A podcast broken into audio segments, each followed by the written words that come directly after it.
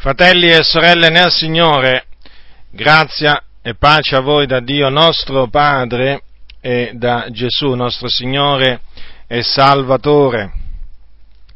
Si chiama la teologia del, domi- del dominio, in inglese Dominion Theology, perché afferma che i cristiani hanno ricevuto il mandato divino di assumere il dominio del mondo intero, mettendosi a occupare o controllare le istituzioni secolari delle nazioni, in attesa del o per preparare il ritorno di Cristo.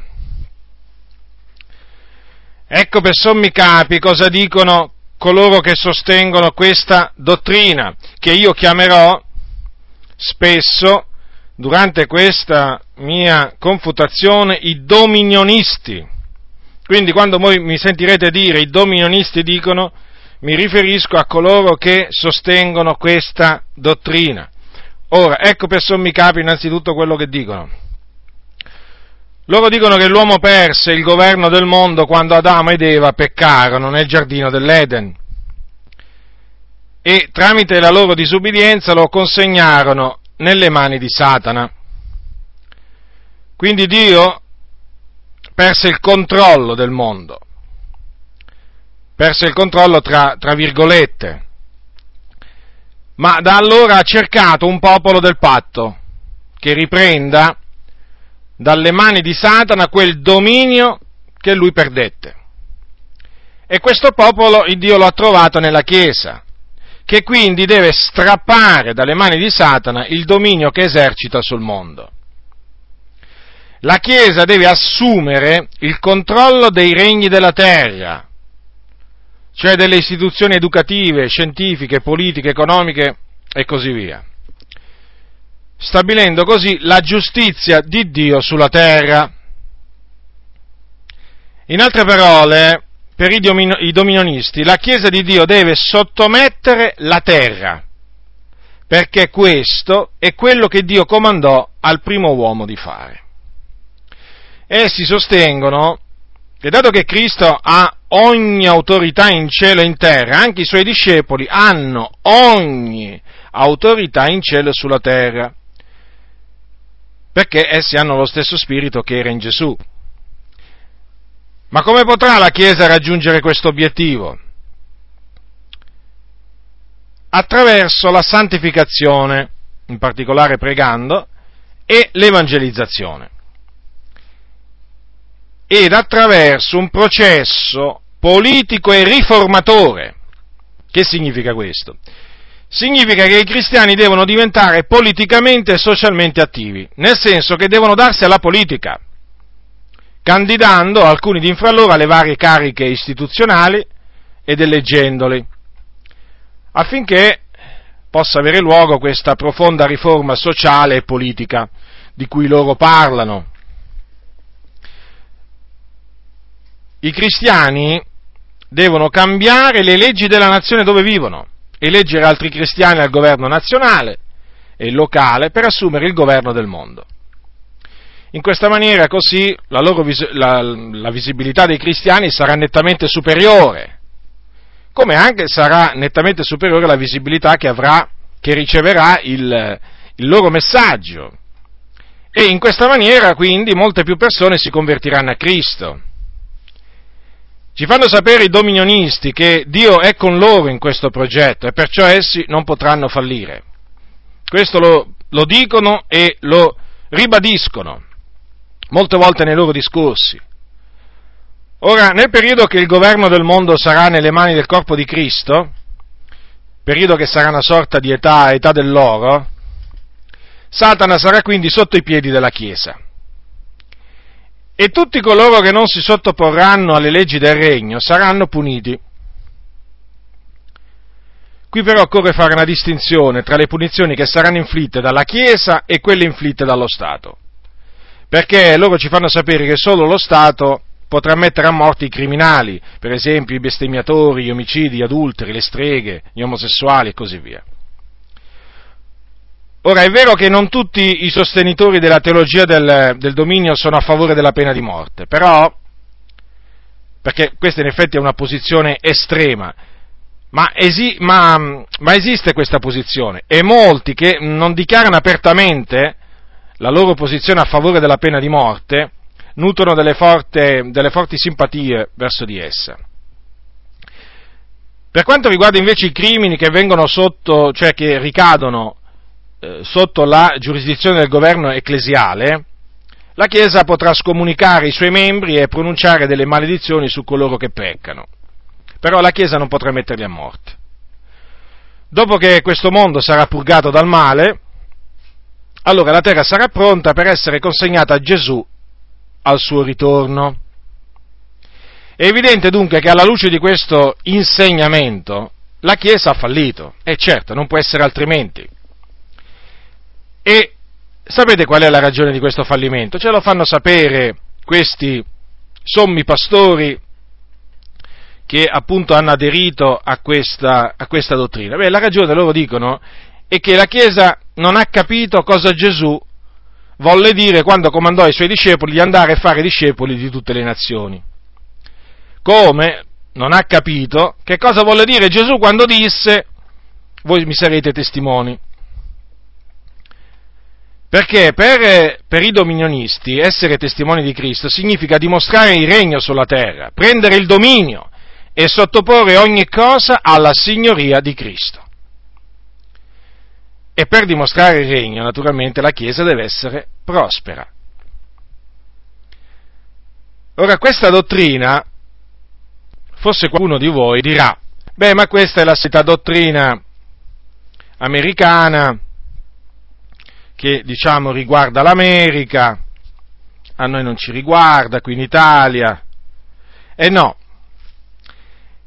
e no, questa dottrina purtroppo si è diffusa anche in Italia e viene sostenuta da molte chiese evangeliche, tra cui chiese pentecostali. Anzi, sono delle chiese pentecostali in prima linea nel sostenere questa, questa teologia del dominio. Adesso, per dimostrarvi quello che vi ho appena detto, vi citerò varie dichiarazioni prese da un libro, dal titolo, state molto attenti, perché già il titolo dice pressoché tutto. Il titolo è Perché la Chiesa va in politica? Non domanda, eh? Ma affermazione, perché la Chiesa va in politica? Certo, perché è normale, no? La Chiesa va in politica, allora loro spiegano perché la Chiesa ci va in politica? Ebbene, questo libro è presente sul sito www.peace.it, che è il sito del movimento sociopolitico Pace, che sta per Patto Cristiano Esteso fondato nel 1994 da Gilberto Perri, che è attualmente pastore di una chiesa a Reggio Calabria. A questo movimento sociopolitico loro preferiscono non farsi chiamare partito politico. Comunque, molti lo, lo, chiamano partito politico, ma siccome che preferiscono che si chiami movimento sociopolitico, io lo chiamo così. A questo movimento aderisce tra gli altri anche Lirio Porrello, che è pastore della comunità evangelica Parola della Grazia di Palermo, che secondo le stime presenti appunto sul sito della CEIAM conta tuttora 3.500 membri. E questo, eh, questo pastore Lirio, Porella, è a, è a Lirio Porello è a capo del movimento di chiese che porta il medesimo nome e che ha varie chiese in tutta Italia. Qui nel Lazio, alle ultime elezioni, sono stati candidati due pastori. Uno di Roma si chiama Stefano Boiolo, è pastore della chiesa evangelica di Torre Angela a Roma, e l'altro è un pastore di Latina eh, di nome Claudio Zappalà, pastore della chiesa evangelica di Sonnino. Questo movimento sociopolitico è in contatto con la Christian Coalition of America, sarebbe la coalizione cristiana americana dell'America, che è un grosso movimento fondato nel 1900, questa coalizione è stata, è stata fondata nel 1989 dall'evangelista americano Pat Robertson, che è bene tenere a mente a favore, apertamente a favore della pena di morte. Infatti nel 1988, quando era uno dei candidati repubblicani alla, alla presidenza degli Stati Uniti d'America, affermò non vedo francamente niente di sbagliato nella pena di morte contro i crimini federali. Questo Pat Robertson, adesso vi faccio sapere, diciamo, qualche cosa che concerne lui proprio e che risale a eh, veramente poco tempo fa. Questo Pat Robertson fece, eh, fece scalpore circa, circa un, anno, un, po', più di un anno fa, precisamente il 2 gennaio del 2007, quando eh, in, un in, un programma, visto da milioni di persone in America, quindi qui si parla degli inizi del 2007, affermò, affermò che mentre era in preghiera Dio gli aveva rivelato che gli Stati Uniti d'America avrebbero subito un attacco terroristico che avrebbe causato un massacro quantificato in milioni di vittime. E non è che si limitò a dire questo, si limitò pure a dire il tempo in cui questa predizione, questa rivelazione che Dio gli aveva dato si sarebbe eh, verificata. Ebbene, voi dovete sapere che questa eh, rivelazione si, si, sarebbe dovuta verificare eh, l'autunno, l'autunno passato o comunque autunno-inverno del 2007, perché lui disse che eh, questo attacco si sarebbe verificato in America, naturalmente sempre Dio, eh, fu a dirglielo questo, durante il 2007 dopo il mese di settembre. Ora è superfluo naturalmente che è superfluo che, eh, che, vi dica che questa predizione si è rivelata una impostura, che quello che lui disse, che Dio gli aveva rivelato, non, è, non fu assolutamente una rivelazione divina, ma una, una, parola che lui si inventò e la disse per presunzione. Infatti non si è verificato nessun, nessun attacco terroristico in America dopo il mese di settembre del 2007 che ha causato milioni di persone. E questo naturalmente ve l'ho voluto dire affinché sappiate chi è questo Pat Robertson. Vi potrei dire molte altre cose di questo Pat Robertson, ma affinché sappiate chi è questo Pat Robertson con cui appunto sono in contatto, con cui è in contatto il movimento Pace che appunto ha avuto origine qui in Italia. Ora, come vi ho detto, vi citerò varie dichiarazioni da questo libro. Perché ve le voglio citare? Perché dovete avere bene a mente questa, eh, questa eresia, perché di eresia si tratta, e dovete proprio sapere, dovete sapere chi sostiene questa eresia. Ora, partendo dal presupposto che, secondo appunto i dominionisti, Gesù ha portato il regno di Dio sulla terra e che il tema centrale dell'Evangelo è il regno di Dio, ecco quanto viene detto nel suddetto libro. Inizio della citazione. Il regno di Dio mette tutta la Chiesa e tutti i credenti al servizio di Cristo per giungere ad un obiettivo corale che consiste nel togliere a Satana il governo del mondo e consegnare l'umanità nelle mani di Gesù Cristo. Per la realizzazione del regno di Dio occorre certamente la santità dell'uomo e la spinta evangelistica della Chiesa, che in quanto mamma partorisce figli, figli a Dio dopo la nascita dei figli di Dio, resta come e dove collocare questi figli. Per questo il Signore ha fondato il regno di Dio sulla terra, ovvero ambito, ambito del governo di Dio. Dio manda il re per il regno e sta a noi espandere il regno per il re. I nati di nuovo devono essere preparati al regno e devono vivere per la realizzazione del regno di Dio, nel quale invitare il re a regnare. Cosa abbiamo fatto fino ad oggi per questo regno? Molti si sono soffermati all'obiettivo personale e personalistico della santità. Altri più audaci si sono spinti nell'evangelizzazione, ma ancora pochi, molto pochi, sono coloro che sono entrati nel mondo per essere sale e luce, per dare sapore, per illuminare, per fare regnare Gesù Cristo. Fine della citazione. È a pagina 7 di questo libro che è in formato PDF. inizio della, di un'altra citazione. Edificare il regno significa smettere di pensare che questo sia qualcosa che lui stesso dovrà fare alla, alla sua seconda venuta ed accettare la responsabilità di essere elemento di cambiamento nella nostra società. Fine della citazione, pagina 12. In altre parole, i credenti devono assumersi la responsabilità di mettersi a fare politica e cambiare la società per metterla sotto il governo della Chiesa o, come dicono loro, sotto la signoria di Cristo. Chi non accetta questa responsabilità ignora, inizio della citazione, il mandato chiaro e diretto che il Re Gesù lasciò ai cittadini del suo regno. Fine della citazione, pagina 13.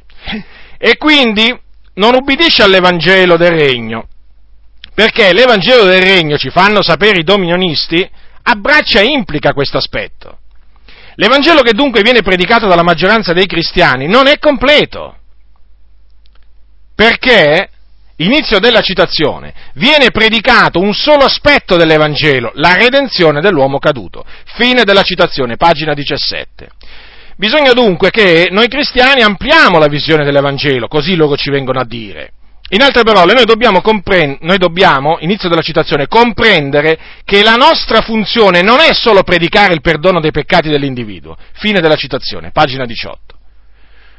L'Evangelo deve includere, oltre all'aspetto di redimere l'uomo caduto, quello di, inizio della citazione, ridare giustizia alle istituzioni cadute, cioè farle ritornare alle funzioni e al proposito originale per i quali furono istituiti e smettere la ribellione spirituale abbassando i principati e le potestà ribelli. Fine della citazione, pagina 21.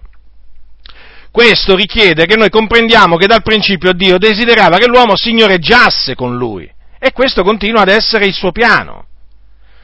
Dunque, dato che è la volontà di Dio che noi governiamo sul mondo, inizio della citazione, la presente separazione tra Chiesa e Stato o governo civile non è prodotto da Dio, né dalla sua parola, ma dall'astuzia satanica per evitare che compiamo la funzione dell'Evangelo del Regno.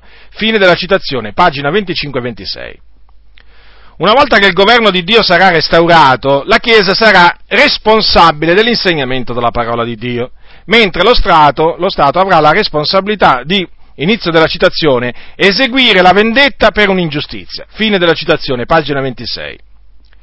Noi cristiani dobbiamo dunque acquisire la cultura della Gerusalemme celeste, ascoltate come viene chiamata, eh, la cultura della Gerusalemme celeste, ovvero la cultura del regno di Dio, che è, inizio della citazione, inclusivista, tollerante alla ricerca del bene altrui e comunque alla realizzazione della giustizia in ogni campo. Fine della citazione, pagina 29 cultura che voi dovete sapere, fratelli nel Signore, aveva il defunto Giovanni Paolo II, cioè il cosiddetto Papa Wittiwa.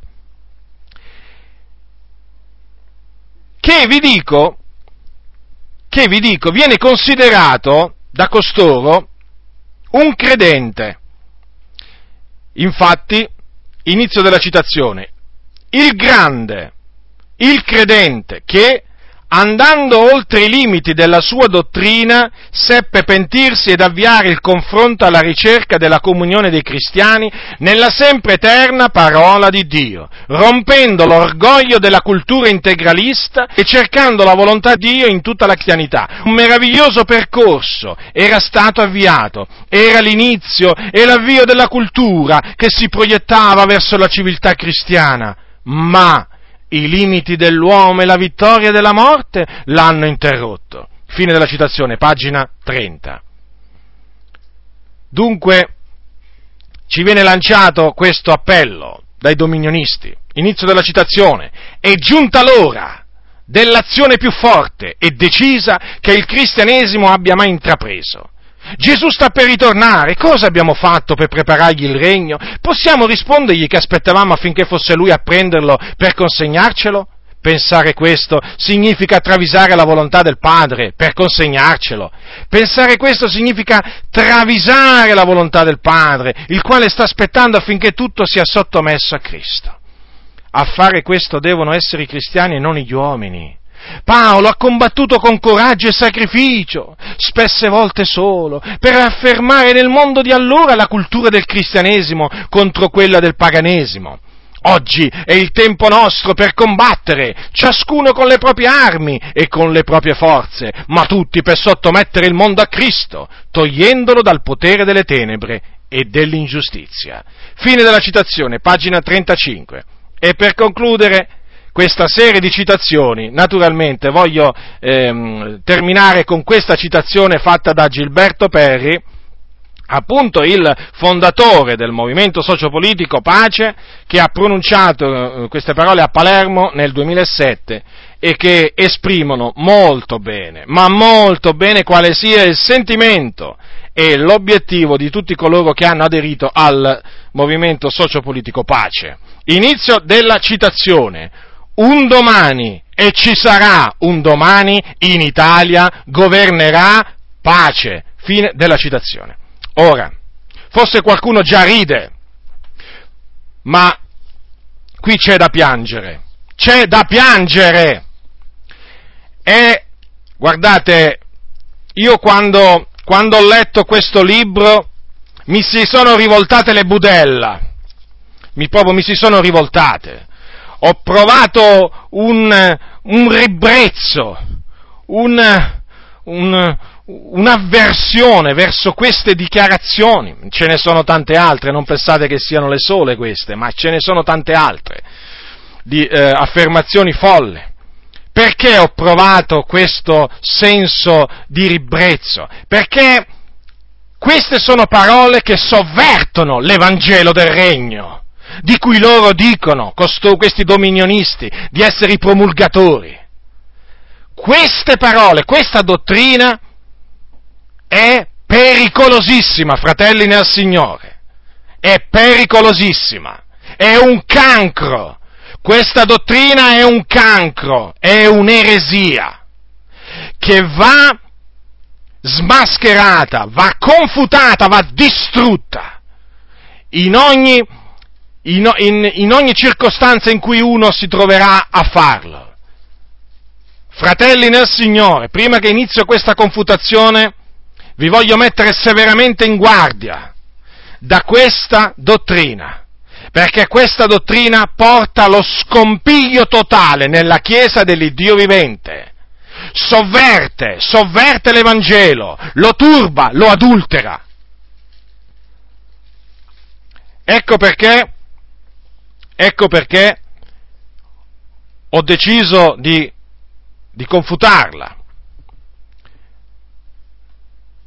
Ora, prima di iniziare, eh, mi vorrei soffermare su queste dichiarazioni che si leggono su questo libro a proposito di Giovanni Paolo II, che viene chiamato il grande, il credente, che dice qui, dice così che eh, sono parole veramente sconcertanti, seppe pentirsi, a me non risulta, a me non risulta che fosse un credente, a me non mi risulta che seppe pentirsi, a me non risulta che cercò la volontà di Dio, no, lui cercò la sua volontà, come qualsiasi papa,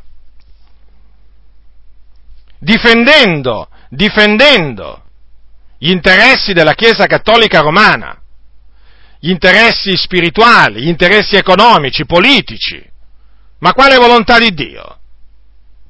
Ma quale credente?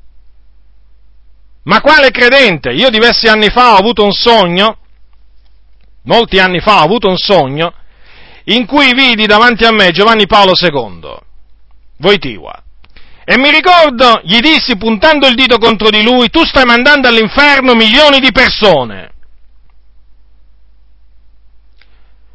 E mi ricordo che questo, che questo sogno mi, mi colpì molto. E io lo accettai come un avvertimento solenne dal cielo, affinché non rimanessi ingannato dalle lusinghe, dalle parole lusinghevoli del papato e di tutti quelli che lo difendono. Ora, sentir dire a dei pentecostali che Giovanni Paolo II era un credente è, è molto preoccupante, è molto preoccupante. A me risulta che Giovanni Paolo II fosse un idolatra, adorava Maria, a me risulta che insegnava eresie di perdizione, perché insegnava che la salvezza si ottiene per opere. A me risulta che insegnava che i cristiani che muoiono nella grazia vanno in un luogo detto purgatorio. A me risulta che lui si definiva il vicario, il vicario di Cristo sulla terra. A me risulta questo. A me risulta che lui si diceva il capo della Chiesa universale. A me risulta che lui diceva di essere il successore di Pietro. A me risultano queste cose. A me risulta che lui voleva che tutti i protestanti rientrassero nell'ovile, così lui lo chiamava, della Chiesa Cattolica Romana e se venissero andassero a prostrarsi so, sotto i suoi piedi. A me risulta questo. A me non risulta che fosse un credente, a me non risulta che facesse la volontà di Dio, che la ricercasse. Perciò vi metto severamente in guardia, voi che mi ascoltate, da tutti costoro che si sono permessi di definire questo uomo precursore dell'anticristo. Così venne, così venne chiamato da un, da un, cosiddetto padre della Chiesa, eh? Non l'ho definito così io, colui che si dice o che proclama di essere capo, eh, vescovo universale della Chiesa. No, fu un cosiddetto padre della Chiesa che disse che colui che si arroga questo titolo è precursore dell'anticristo. Parole appunto che sono scritte nei libri della, eh, della, della Chiesa Cattolica Romana, sono in quei libri queste parole scritte. Altro che credente, è sconcertante come veramente gli increduli vengono fatti passare per credenti, come degli anticristi vengono fatti passare per dei cristiani, come dei falsi insegnanti, dei falsi dottori vengono fatti passare per dottori in mezzo alle chiese pentecostali. Perciò lo ripeto, chiunque venga a voi e vi, viene a presentare o Giovanni Paolo II o eh, Ratzinger o chiunque altro, come credenti, sappiate che quella persona non sa cosa significa essere credenti. Non lo sa. Non lo sa. Ora, inizierò questa confutazione parlandovi di quando il regno di Dio sarà instaurato sulla terra. Ora, innanzitutto va detto che la Chiesa dell'Iddio vivente non è affatto chiamata non è stata affatto chiamata a prendere il controllo dei regni di questo mondo. In altre parole, la Chiesa non è chiamata a stabilire il regno di Dio sulla terra, assumendo il governo di ogni sfera della, della vita sociale o politica, attraverso l'instaurazione di un governo teocratico o democratico. Perché il regno di Dio, dovete sapere, sarà instaurato sulla terra da Gesù Cristo quando lui ritornerà dal cielo. Ecco quello che troviamo scritto nell'Apocalisse, libro dell'Apocalisse. Libro dell'Apocalisse, capitolo 20, dal versetto 1 al versetto 6 leggerò. Poi vidi un angelo che scendeva dal cielo e aveva la chiave dell'abisso e una gran catena in mano. Ed egli afferrò il dragone, il serpente antico che è il diavolo e Satana, e lo legò per mille anni. Lo gettò nell'abisso che chiuse e suggellò sopra di lui, onde non seducesse più le nazioni, finché fossero compiti mille anni. Dopodiché egli ha da essere sciolto per un po' di tempo. Poi vidi dei troni, e a coloro che vi si sedettero fu dato il potere di giudicare. E vidi le anime di quelli che erano stati decollati per la testimonianza di Gesù e per la parola di Dio, di quelli che non avevano adorato la bestia nella sua immagine e non avevano preso il marchio sulla loro fronte e sulla loro mano. Ed essi tornarono in vita e regnarono con Cristo mille anni. Il rimanente dei morti non tornò in vita prima che fossero compiti mille anni. Questa è la prima risurrezione. Beate e sante colui che partecipa alla prima risurrezione, su loro non ha potestà la morte seconda, ma saranno sacerdoti di Dio e di Cristo e regneranno con lui quei mille anni. È evidente dunque che sarà solo alla venuta di Gesù Cristo che si potrà dire il regno del mondo è venuto ad essere del Signore nostro e del suo Cristo ed egli regnerà nei secoli dei secoli, solo alla sua venuta. Poi, naturalmente, alla, alla sua venuta, come abbiamo visto, qui c'è scritto che eh, coloro che eh, risusciteranno regneranno con, quei, eh, regneranno con Cristo quei, mille anni. E Cristo darà appunto a, ai, ai cristiani potere sulle nazioni durante questi mille anni. Appunto, ecco perché loro potranno regnare con Cristo sopra i regni del mondo. Poi, quando i mille anni saranno terminati, Satana sarà sciolto dalla sua prigione. Infatti abbiamo visto che quando Gesù ritornerà, un angelo prenderà eh, il diavolo, lo legherà con una grande catena e lo, eh, lo, getterà nell'abisso che chiuderà e suggellerà sopra di lui. E questo affinché non seduca le nazioni per mille anni. Poi appunto alla fine di questi mille anni sarà sciolto dalla sua prigione, sedurà le nazioni ai quattro canti della terra per adunarle per la battaglia e eh, queste nazioni appunto circonderanno il campo dei santi, la città diletta, ma il fuoco di Dio scenderà dal cielo, sì, scenderà dal cielo e divorerà quelle nazioni. E allora Satana, che fine farà? Sarà gettato nello stagno ardente di fuoco e di zolfo, poi ci sarà il giorno del giudizio, e dopo il giudizio eh, Dio creerà nuovi cieli e nuova terra, e la nuova Gerusalemme, cioè la città celeste, scenderà sopra la nuova terra, e là i santi regneranno nei secoli dei secoli. Queste sono tutte cose che devono avvenire, che sono trascritte nel libro del, dell'Apocalisse e sono tutte cose naturalmente che noi redenti, noi eletti, aspettiamo con fede e pazienza. Ora, è evidente dunque che il regno di Dio deve venire, ma a questo punto per evitare ogni malinteso è bene dire che è vero che da un lato il regno di Dio eh, sarà instaurato da Cristo al suo, eh, al suo ritorno e quindi deve venire. Però dall'altro bisogna dire che il regno di Dio è già presente sulla terra. Non sono cose in contraddizione tra loro, come potrebbe sembrare, perché secondo la parola di Dio il regno di Dio non è solo un ordine futuro in cui i figli di Dio entreranno al ritorno di Gesù Cristo, ma anche un, re, un, un regno o una sfera attuale in cui le persone entrano ora, e ve lo dimostro questo con, con le scritture. Se voi prendete l'epistola di Paolo ai Colossesi, allora epistola di Paolo ai Colossesi, prendete il capitolo, il capitolo 1 al versetto 13, leggiamo quanto segue.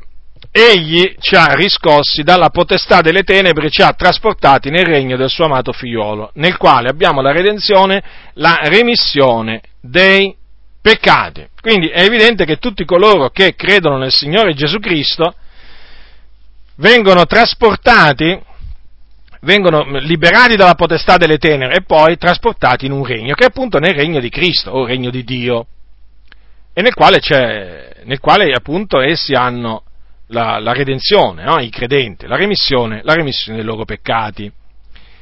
Poi eh, c'è un altro passo, quello ai Romani, che eh, conoscete bene. Al capitolo 14 eh, Paolo dice quanto segue al capitolo 14, allora, capitolo 14 al versetto eh, 17. Il regno di Dio non consiste in vivanda né in bevanda, ma in giustizia, pace ed allegrezza nello Spirito Santo. Poi ai Corinzi, prendete 1 Corinzi capitolo 4, capitolo 4, versetto 20, c'è scritto, il regno di Dio non consiste in parlare, ma in potenza. Capitolo 4, versetto 20. Quindi è corretto affermare che il regno di Dio è sopra la terra. Ma ancora prima di Paolo lo affermò, lo affermò questo principio Gesù stesso, Gesù il Re. Infatti un giorno disse, se voi prendete il capitolo 17 di eh, Luca, capitolo 17 di Luca, eh, dal versetto 20. Ascoltate che cosa disse Gesù a dei, eh, dei farisei. Dal versetto 20. Allora, interrogato poi dai farisei sul quando verrebbe il regno di Dio, rispose loro dicendo: Il regno di Dio non viene in maniera da attirare gli sguardi, né si dirà eccolo qui o eccolo là, perché ecco il regno di Dio è dentro di voi, o come altri traducono, fra voi. E anche quando Gesù disse, quando lui fu accusato di cacciare i demoni eh, per l'aiuto di Belzebù, cioè del principe dei, eh, dei demoni, Gesù eh, disse queste parole allora, al capitolo 12, versetto 28 di Matteo, ma se è per l'aiuto dello Spirito di Dio che io cacci i demoni, è dunque pervenuto fino a voi il regno di Dio. Ancora una volta notate come si parla di un regno presente non di un regno che deve venire, ma di un regno presente. Anche quando, per esempio, Gesù mandò i 70, voi prendete il capitolo 10 di Luca, allora c'è scritto, appunto, tra le, tra le istruzioni che Gesù diede, a, a, questi 70 discepoli che mandò dinanzi a lui, capitolo 10, versetto 8, c'è scritto, Gesù disse loro, in qualunque città sarete entrati, se vi ricevono, mangiate di ciò che vi sarà messo dinanzi, guarite gli infermi che saranno in esse e dite loro, il regno di Dio si è avvicinato a voi. Quindi, il regno di Dio è sulla terra e tanto è vero che noi, noi credenti, siamo chiamati i figliuoli, i figliuoli del regno. Per cui i segni distintivi o le caratteristiche del regno di Dio sulla terra sono la pace, la gioia, la giustizia nello Spirito Santo. Poi la proclamazione della parola di Dio con i segni e i prodigi appunto che l'accompagnano. Questo appunto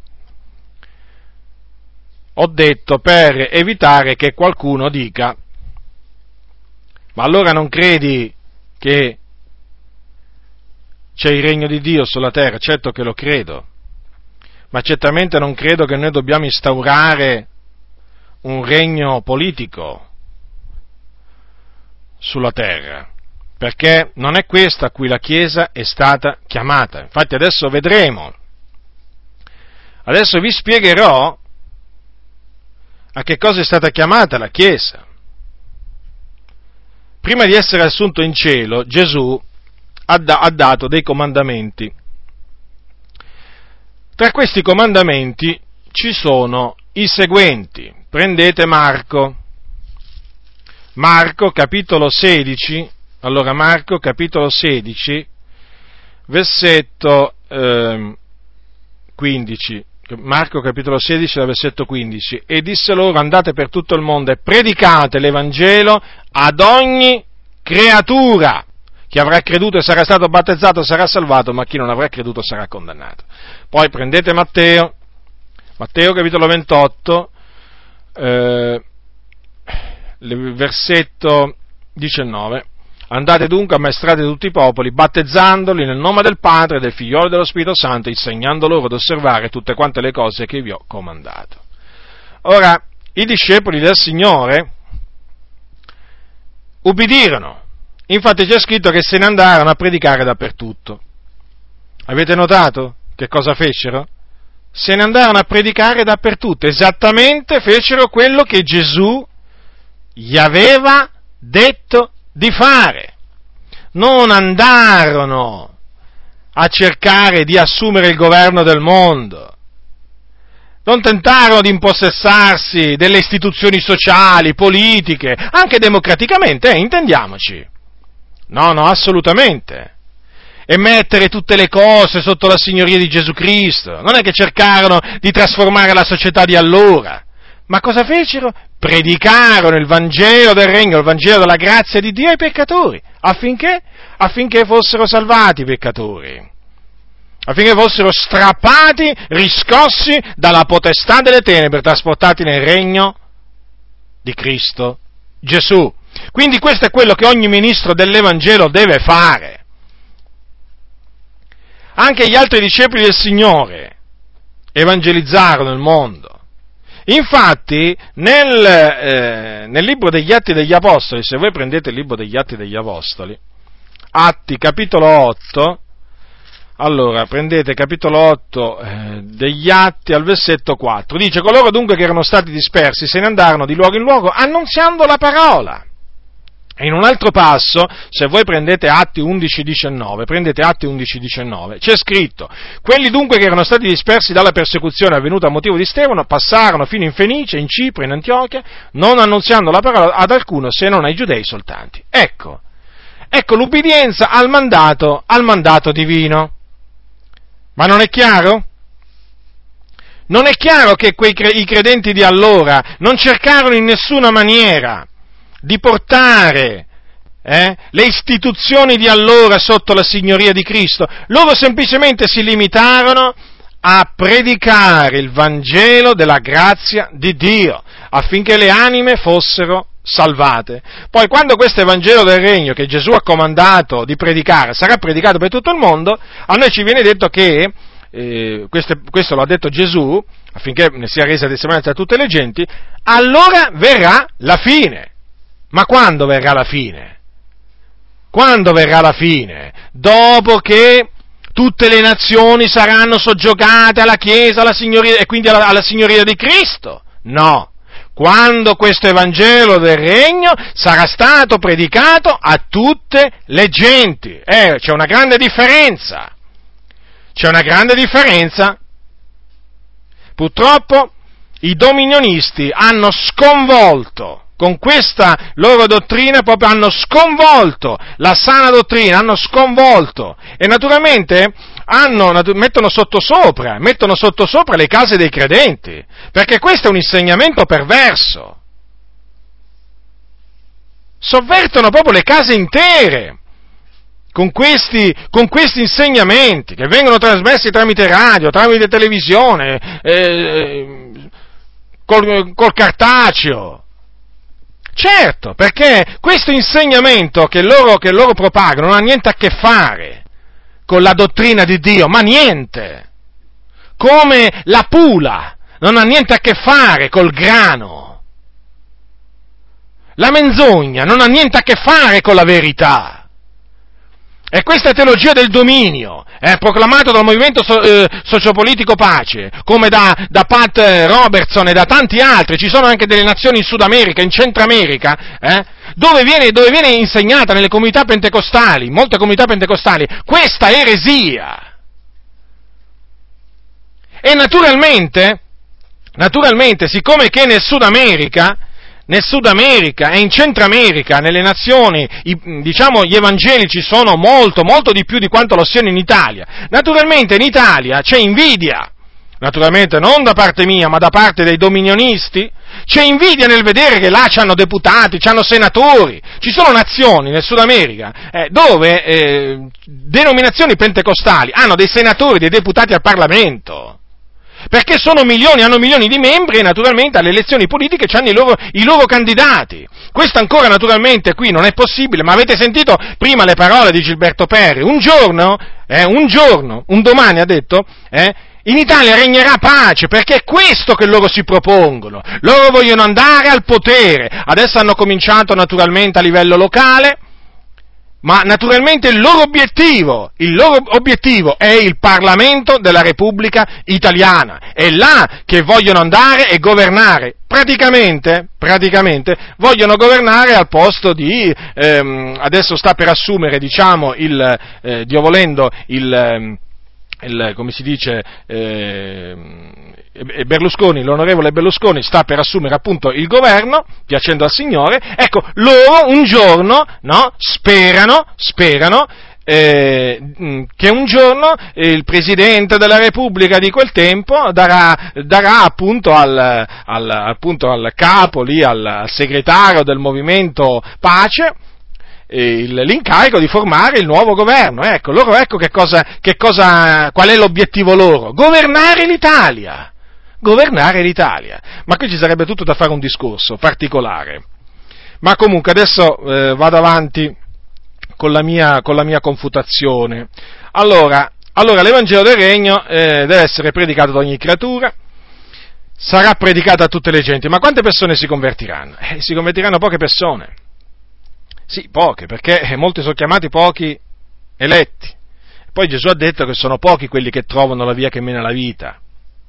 Il gregge del Signore era un piccolo gregge a quel tempo e sarà sempre un piccolo gregge fino a che Gesù, a che Gesù ritornerà.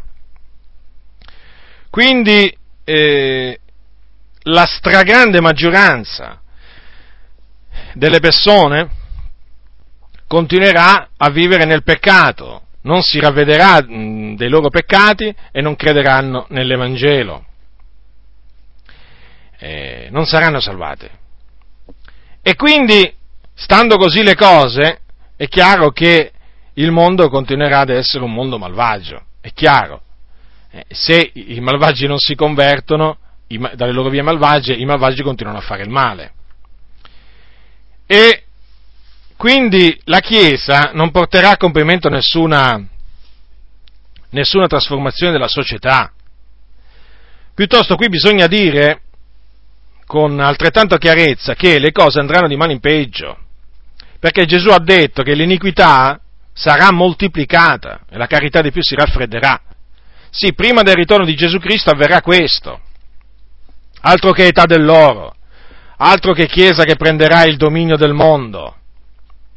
E poi l'Apostolo Paolo ha spiegato che cosa avverrà negli ultimi tempi, come saranno gli uomini negli ultimi tempi, e quindi questi ultimi tempi sono i tempi che precederanno, che precedono la venuta di Gesù Cristo. Ascoltate, ascoltate quello che dice l'Apostolo Paolo. Teneteli bene a mente questi passi, fratelli nel Signore, perché vi saranno utili per turare la bocca a tutti questi qua che insegnano queste favole, queste menzogne. Capitolo 3 di Seconda Timoteo. Or sappi questo, che negli ultimi giorni verranno dei tempi difficili, perché gli uomini saranno egoisti, amanti del denaro, vanagloriosi, superbi, bestemmiatori, disubbidienti ai genitori, ingrati, religiosi, senza affezioni naturali, mancatori di fede, calunniatori, intemperanti, spietati, senza amore per il bene, traditori, temerari, gonfi, amanti del piacere anziché di Dio, aventi le forme della pietà ma avendone rinnegata la potenza.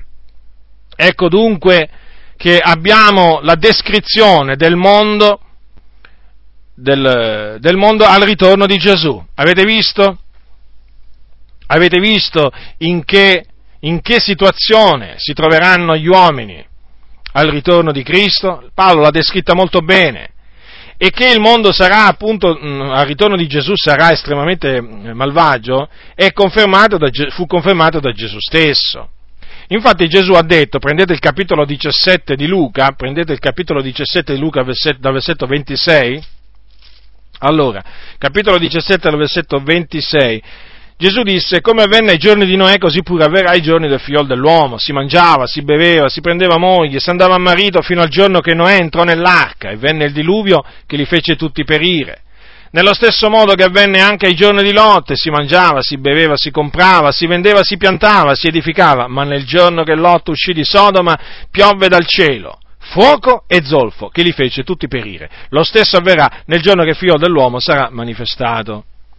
Ora, Com'erano i giorni di Noè gli uomini? Com'erano gli uomini ai giorni di Lot in Sodoma? Com'erano? La scrittura dice, per quanto riguarda la condizione degli uomini, ai giorni di, eh, di Noè, che l'Eterno vide la malvagità degli uomini era grande sulla terra era grande sulla terra e che tutti i disegni del pensieri del cuor loro non erano altro che male in ogni tempo. E ai giorni di, ai giorni di Lot c'è scritto che la gente di Sodoma era scellerata e oltremodo peccatrice contro l'Eterno. Poi si dice che appunto Sodoma e, e gli abitanti di Sodoma erano altezzosi, commettevano abominazioni nel cospetto di Dio e per questo Dio li, li tosse, li, tosse li, li sterminò dalla faccia della terra.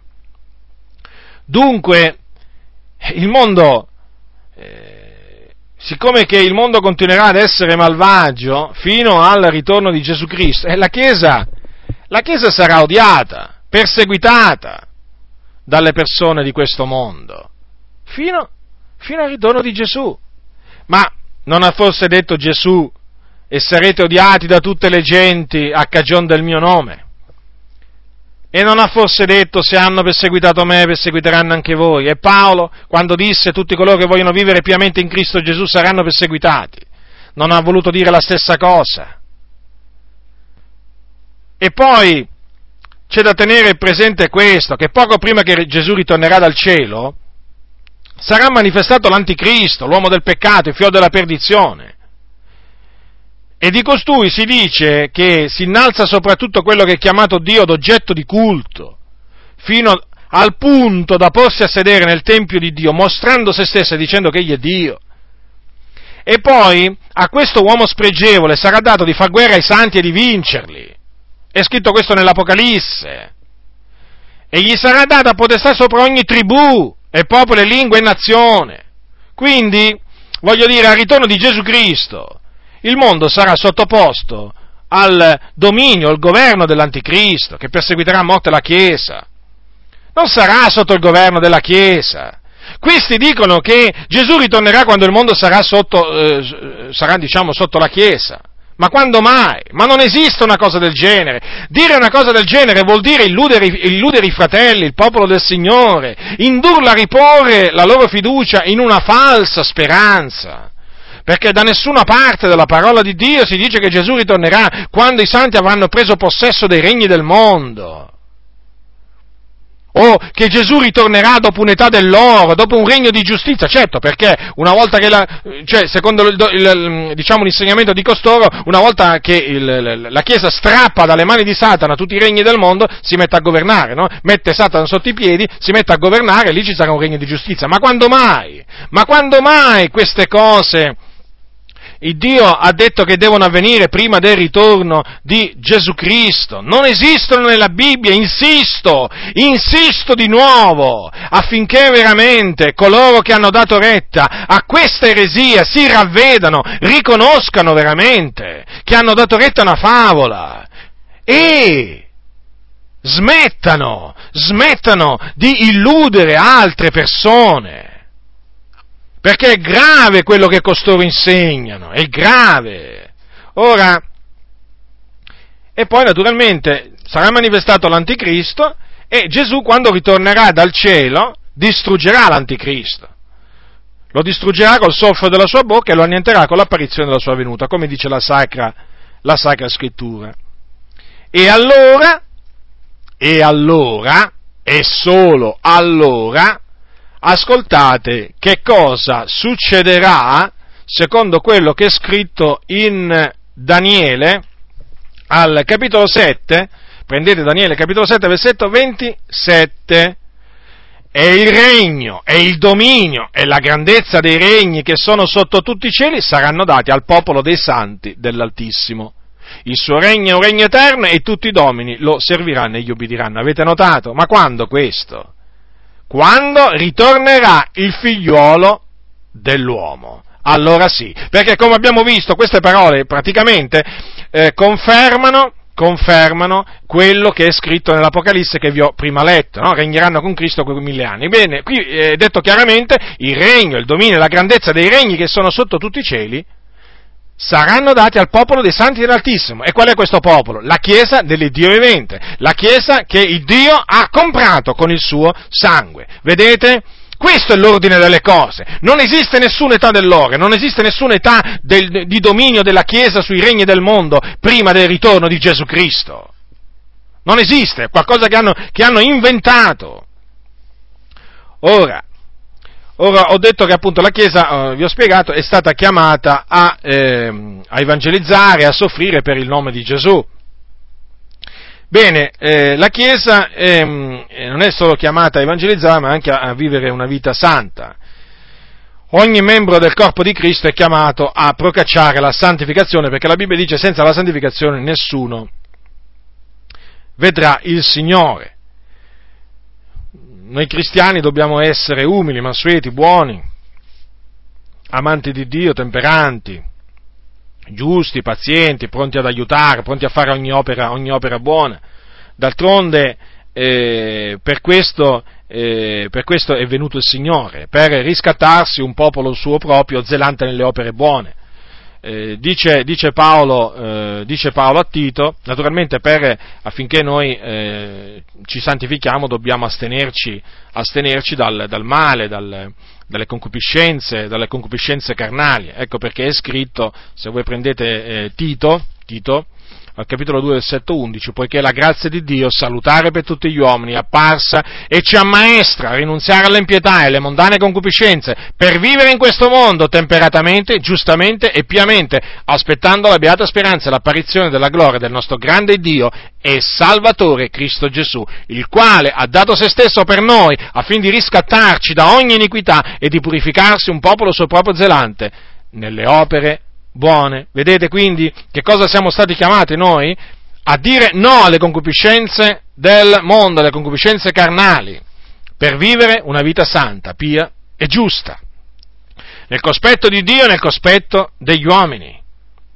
E che cosa porterà questo? Eh, porterà naturalmente alla, alla, glorificazione del nome del Signore, perché le persone, vedendo come noi ci comportiamo, eh, darà gloria al, al, Signore. Quando Gesù disse ai Suoi, eh, così risplenda la vostra luce nel cospetto degli uomini affinché veggano le vostre buone opere glorificano il Padre vostro che è nei cieli.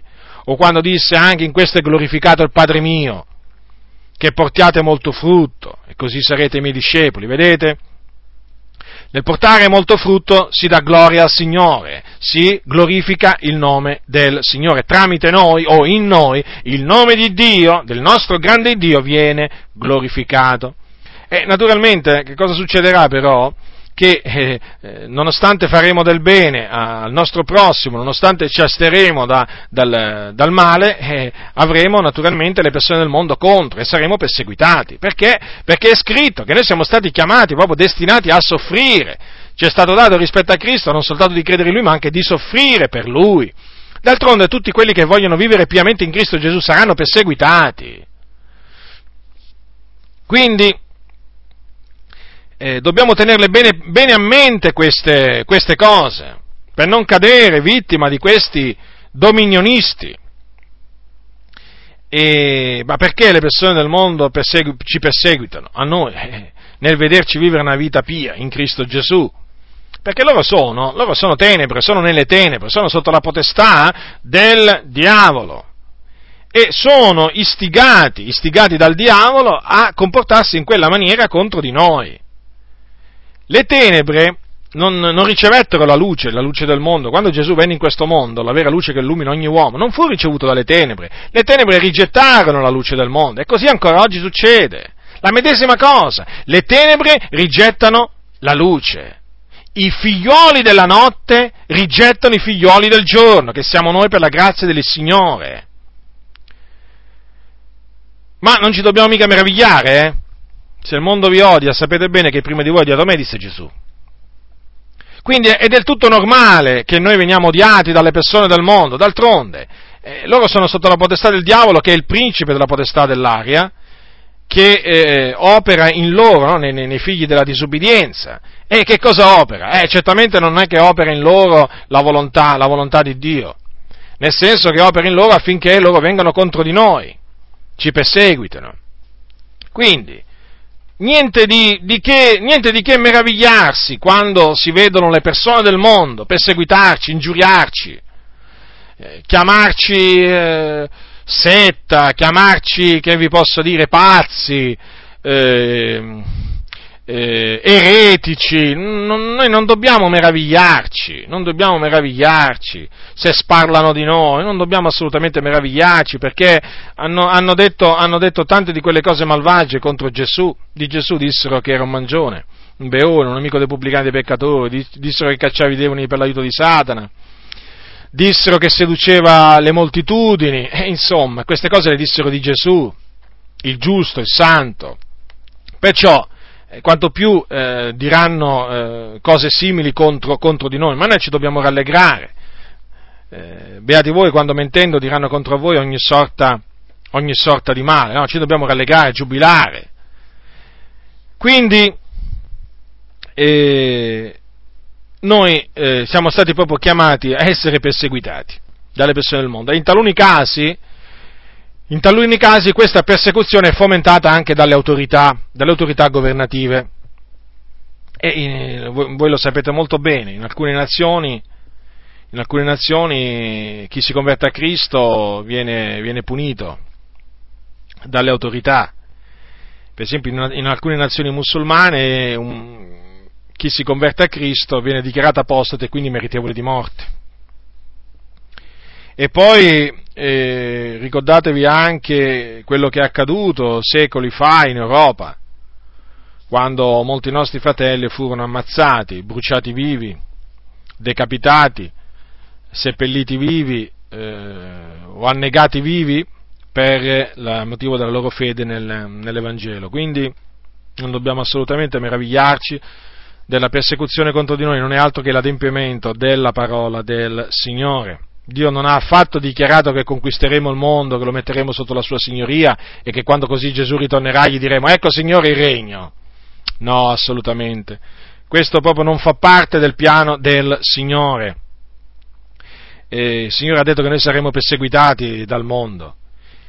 E certo, è chiaro che mh, l'essere perseguitati, eh, l'essere messi sotto i piedi, usiamo questo termine, da un punto di vista umano è segno, è segno di debolezza, perché è chiaro, non vengono messi sotto i piedi forti, ma vengono messi sotto, sotto i piedi deboli, no?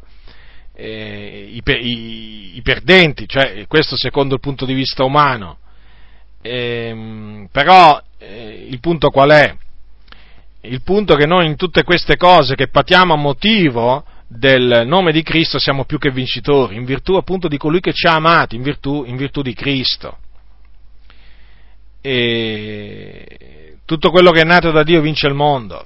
E che, chi è colui che vince il mondo se non colui che crede che Gesù è il figlio di Dio?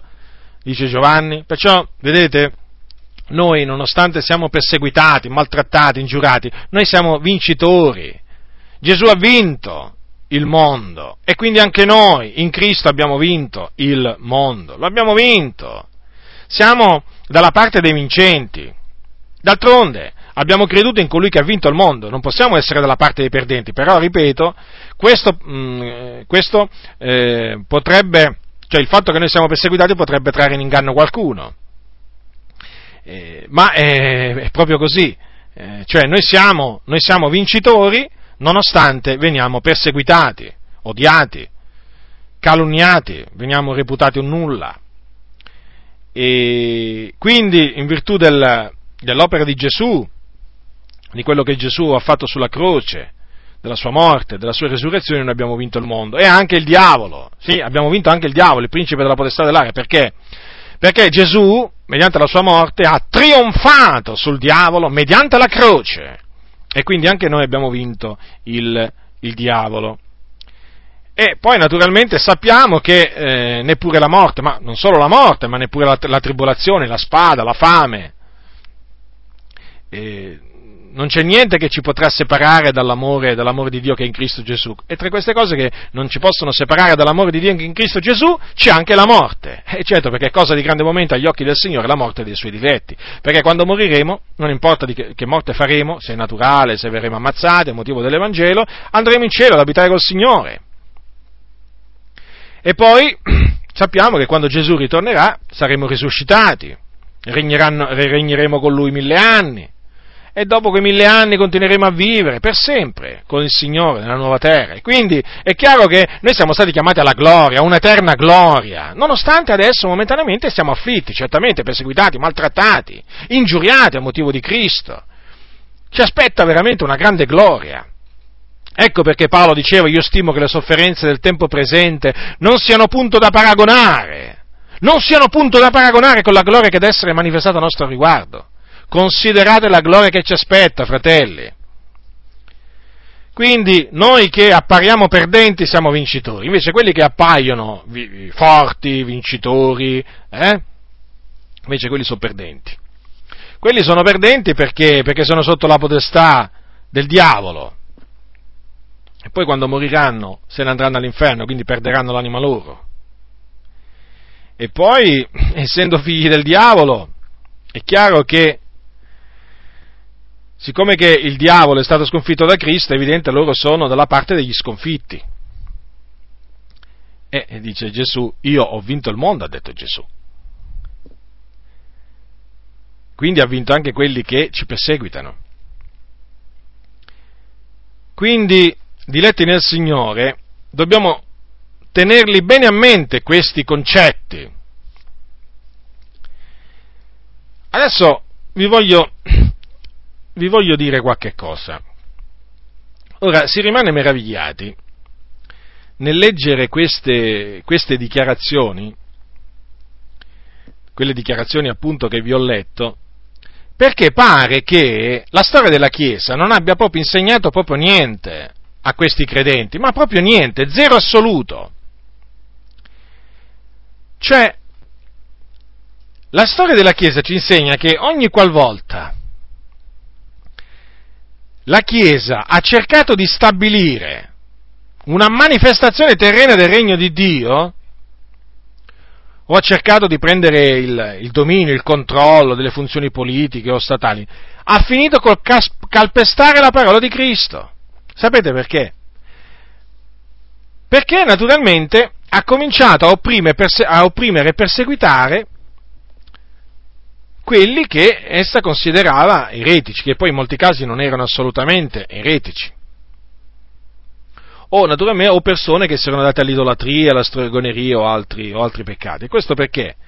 Perché ogni qualvolta la Chiesa eh, ha cercato di prendere il, in mano il potere politico, ha applicato delle, delle regole del Vecchio Testamento alla disciplina della Chiesa. Cosa voglio dire con questo? Che ha finito col perseguitare a morte eh, coloro che dissentivano da lei.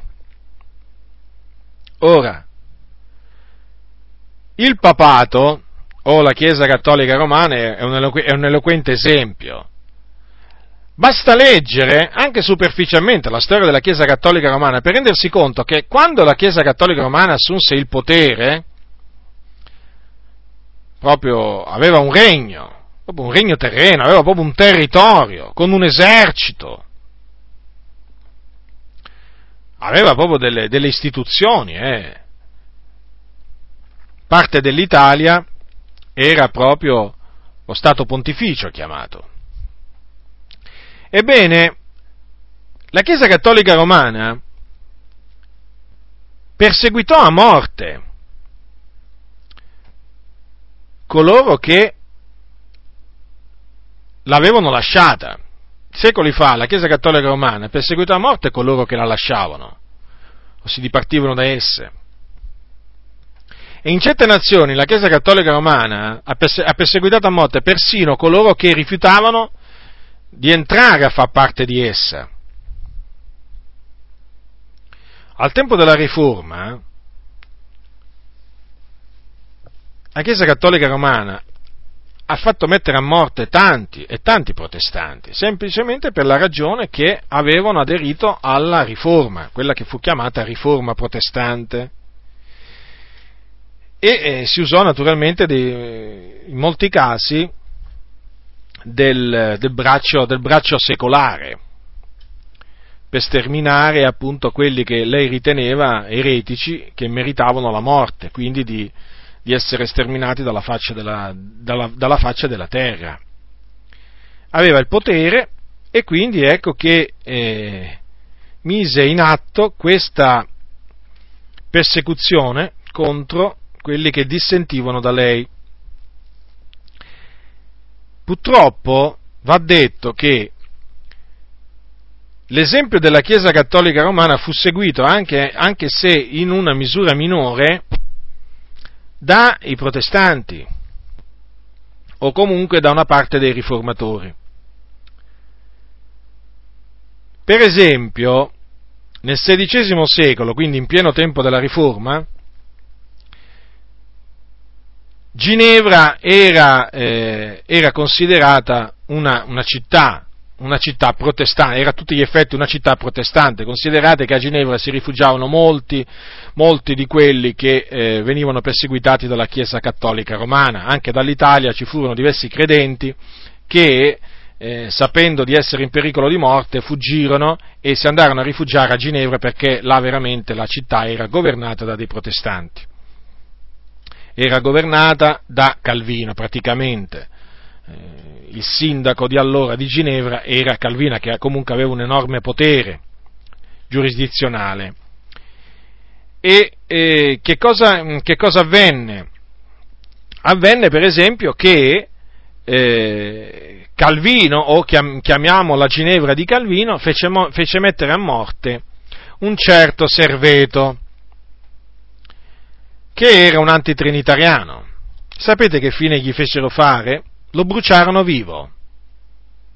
Vivo, sì. E chi furono questi? Eh, furono quelli che si definivano riformatori. Sì, è vero che dopo, naturalmente, i seguaci di Calvino hanno fatto erigere un, docume, un, un, un monumento eh, per, eh, diciamo, loro, loro, dissero, per espiare quella colpa, quella grave colpa di Calvino, però sta di fatto che questa è una macchia che rimane, che rimane nella vita di, eh, di Calvino, il riformatore, perché fu appunto, eh, fu appunto a cagione sua, per la sua decisione praticamente che Serveto fu messo a morte, semplicemente perché? Perché rifiutava la dottrina della Trinità. Vedete che cosa succede quando la Chiesa assume, assume il potere poi, il potere politico, istituzionale, e questi dominionisti prendono ad esempio la Ginevra di Calvino.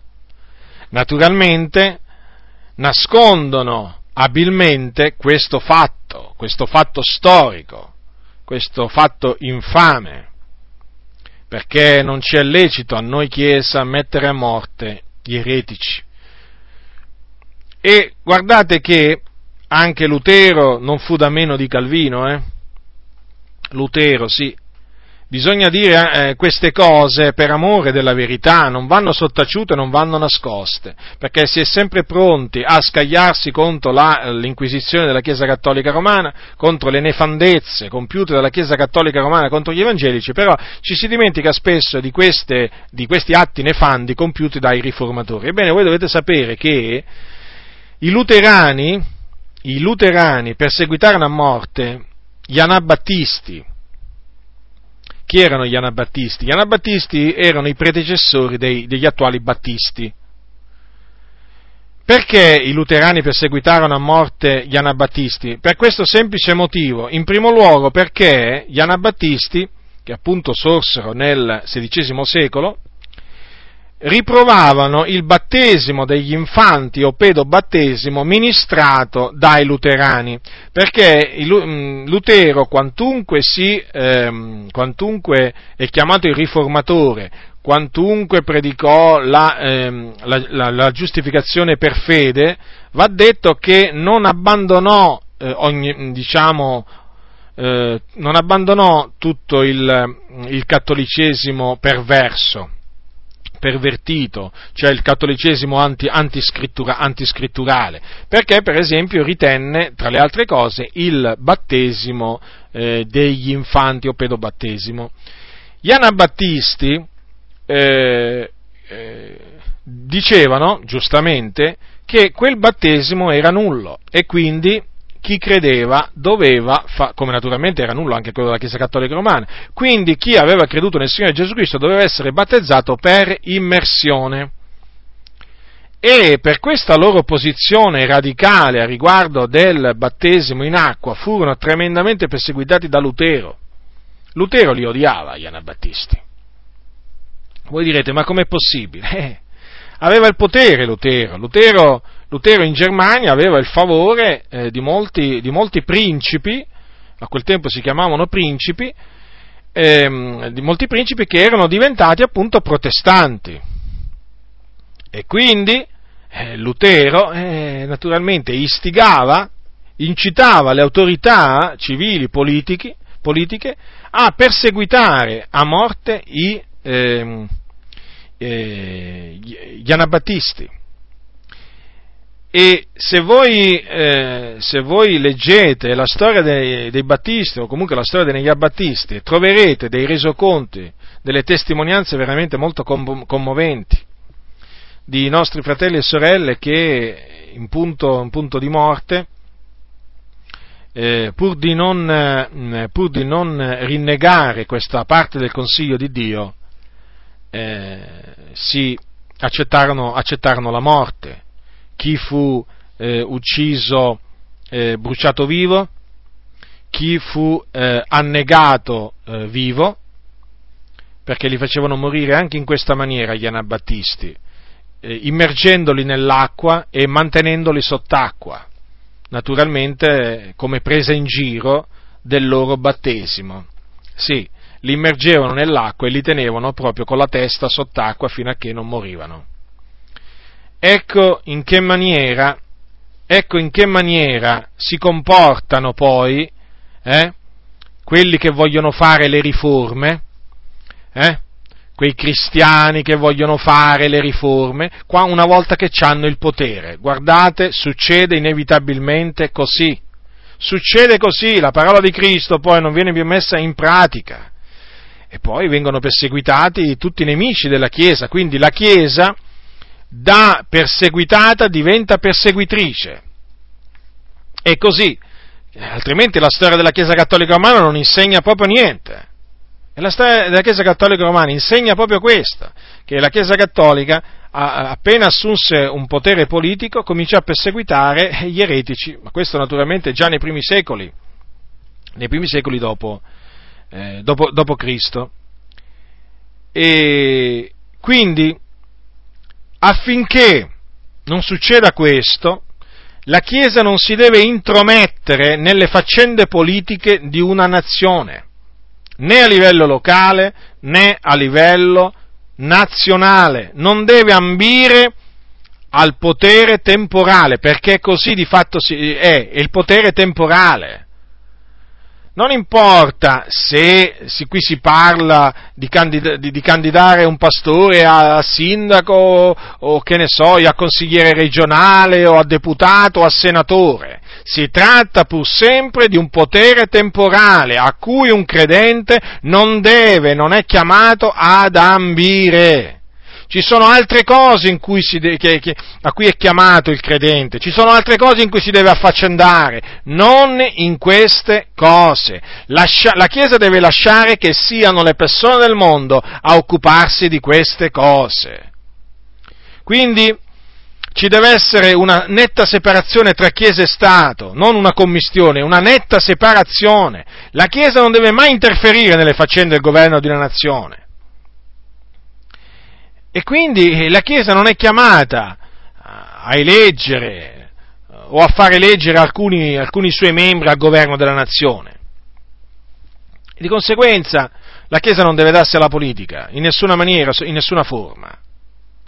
Perché, lo ripeto, lo ripeto, nel momento in cui la Chiesa assumesse, la chiesa, prendiamo la Chiesa evangelica, parlo della Chiesa evangelica, se la Chiesa evangelica in Italia dovesse, assu- dovesse diventare, eh, dovesse assumere un potere tale quale a quello che aveva il Papa, eh, diciamo, che vi posso dire io, nel Medioevo, io vi posso assicurare, io vi posso assicurare che eh, la Chiesa evangelica comincerebbe a perseguitare i cattolici romani a morte e comunque se non a morte li farebbe rinchiudere in prigione o comunque se avesse quello stesso potere.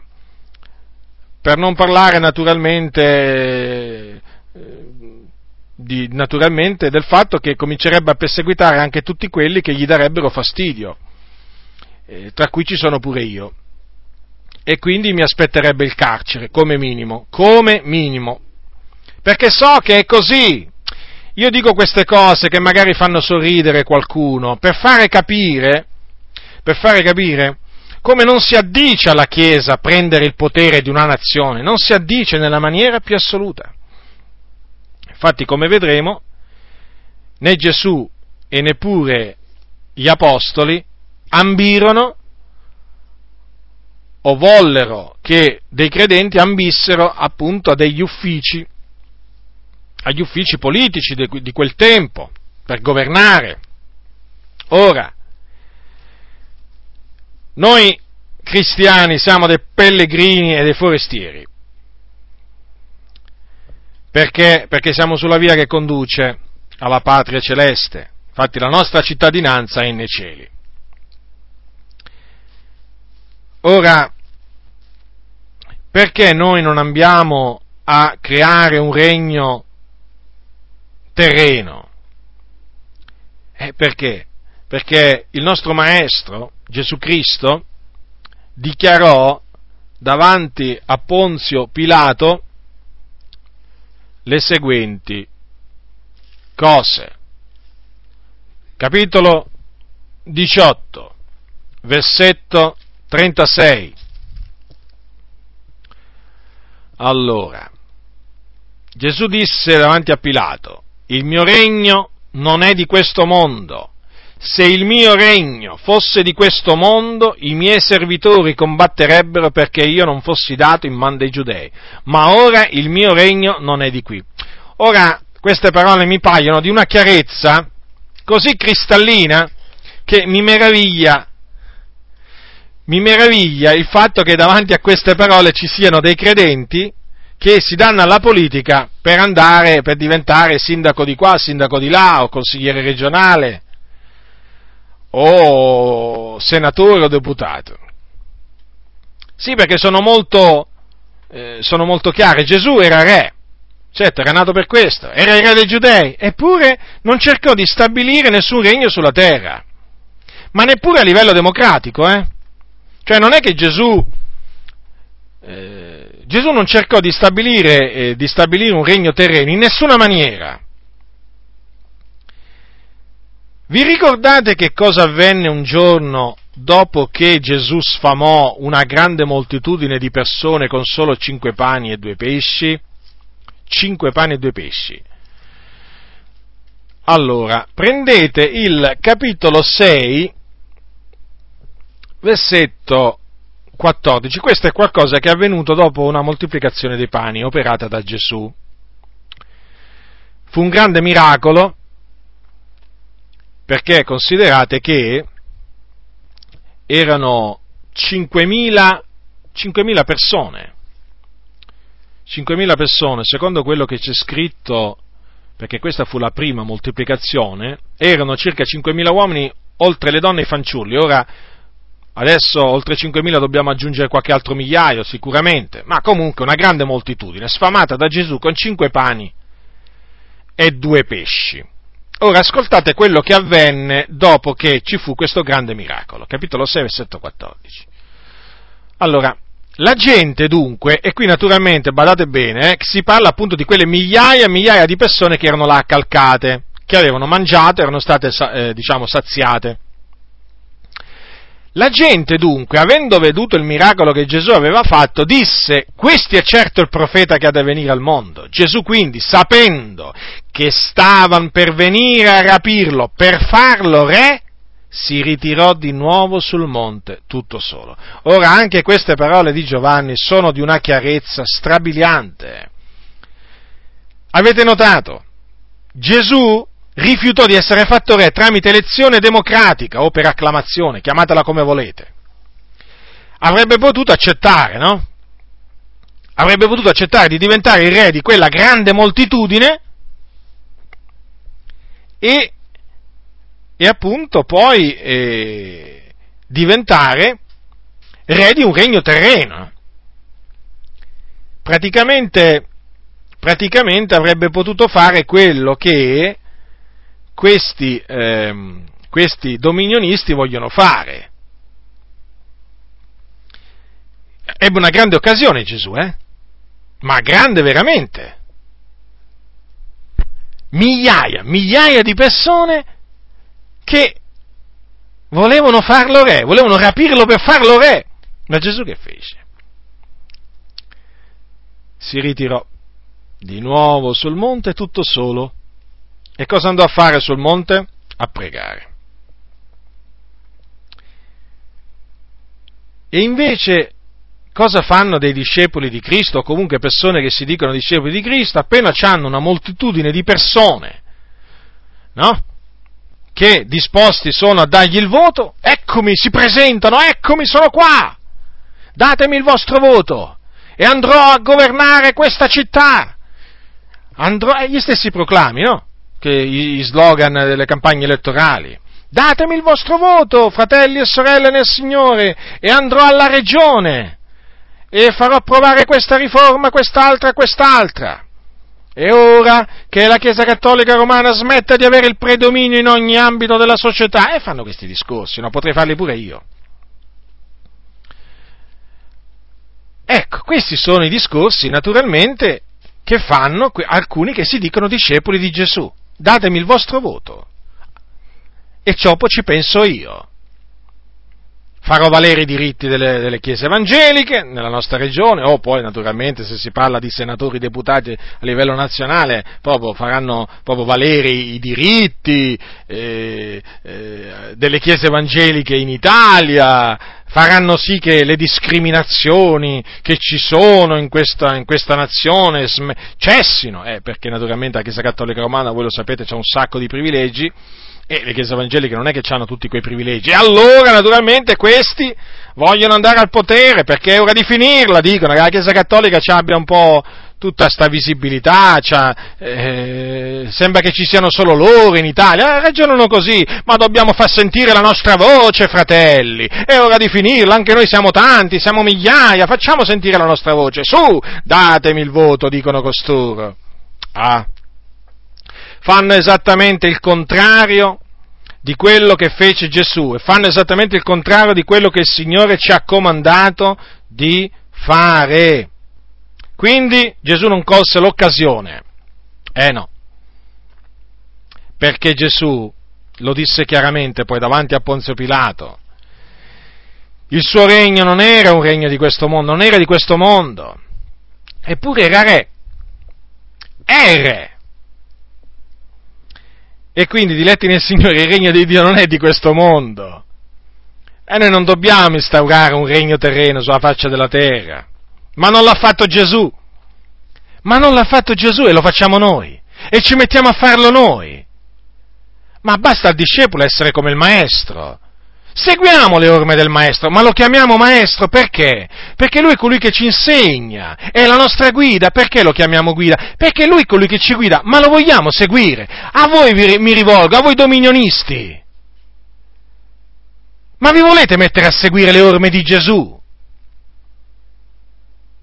Ma la volete smettere di avere l'animo alle cose della terra? Ma volete cominciare ad avere l'animo alle cose di lassù? Ora, Gesù quindi non cercò di trasformare la società di allora e non cercò di, trasfor- di cambiare nemmeno le leggi dell'impero romano. Lui disse date a Dio ciò che è di Dio, a Cesare ciò che è di Cesare. Molto semplice. Non si diede ad, ad attività politiche, sociali, nulla di tutto ciò. Non risulta niente di tutto ciò nella vita di Gesù. Eppure la vita di Gesù è stata trascritta da Matteo, Marco, Luca e Giovanni, quattro persone, ispirati da Dio. Eppure in Matteo, Marco, Luca e Giovanni non c'è la minima allusione a una voglia di Gesù di dominare, di, di, di, di, assumere il regno, il governatorato della Giudea. Ma che vi posso dire io? Di prendere il posto di, eh, di Erode, Niente di tutto ciò, ma niente. Gesù andava in giro predicando l'Evangelo del Regno, della grazia di Dio, esortava le persone a ravvedersi, credere nell'Evangelo, guarì i malati, cacciò i demoni, risuscitò i morti. Però non cercò mai di stabilire una teocrazia e neppure una democrazia, va. Eppure vi vorrei fare notare che Gesù aveva migliaia e migliaia e migliaia di persone che lo seguivano. Eh? Sapete che cosa, sapete che cosa, che cosa sta succedendo? Cioè questa, questa, voglia di sal- andare al potere sia a livello locale che a livello nazionale, da che cosa è anche, anche fomentata? Dal fatto che eh, le comunità evangeliche sono Mm, diciamo, molto più numerose di un tempo. Si potrebbe prendere l'esempio dell'America Latina, si potrebbe prendere, mm, si potrebbe prendere l'esempio che vi posso dire anche dell'Italia in, un certo, in, una certa misura, e chiaramente cosa succede? Che quando le chiese moltiplicano, quando i, i membri delle comunità diventano migliaia, eh, subentra questo desiderio di far sentire la propria voce anche a livello eh, o locale o nazionale se è possibile. Perché? Perché loro dicono abbiamo i numeri, o comunque, anche se non sono grandi numeri, comunque hanno sempre qualche migliaio di persone che possono, diciamo, dare il loro voto, che poi loro lo chiamano questo voto santo, eh? perché voi dovete sapere che c'è anche il voto santo, adesso li chiamano i voti santi. E quindi è chiaro che essendo che eh, ci sono migliaia, eh, migliaia, di, migliaia di credenti in quella città, è chiaro che loro sanno che siccome che per diventare consiglieri o che vi posso dire io della regione o a livello, o, o a livello del comune ci vogliono tot voti, loro cominciano a fare i conti a dire ma perché allora non ci gettiamo in politica anche noi?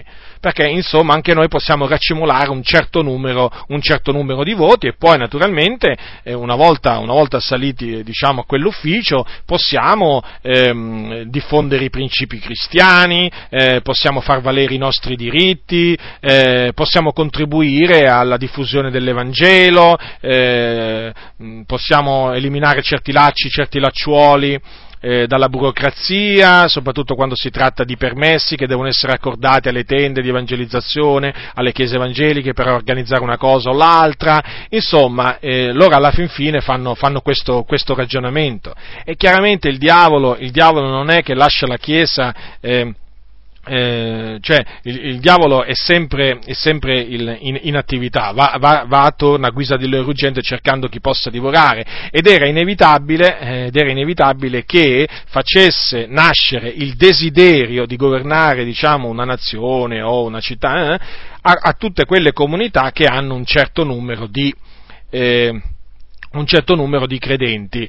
E, grazie a Dio naturalmente in Italia bisogna dire che eh, mh, è vero che questo movimento sociopolitico pace ha aumentato i suoi diciamo, membri, però bisogna dire che ci sono molte comunità, molte comunità evangeliche eh, soprattutto pentecostali, che proprio hanno eh, rigettato questa, la, questa, loro teologia e hanno, hanno rifiutato di, mischi, di immischiarsi nella politica come, come, hanno, come hanno fatto loro.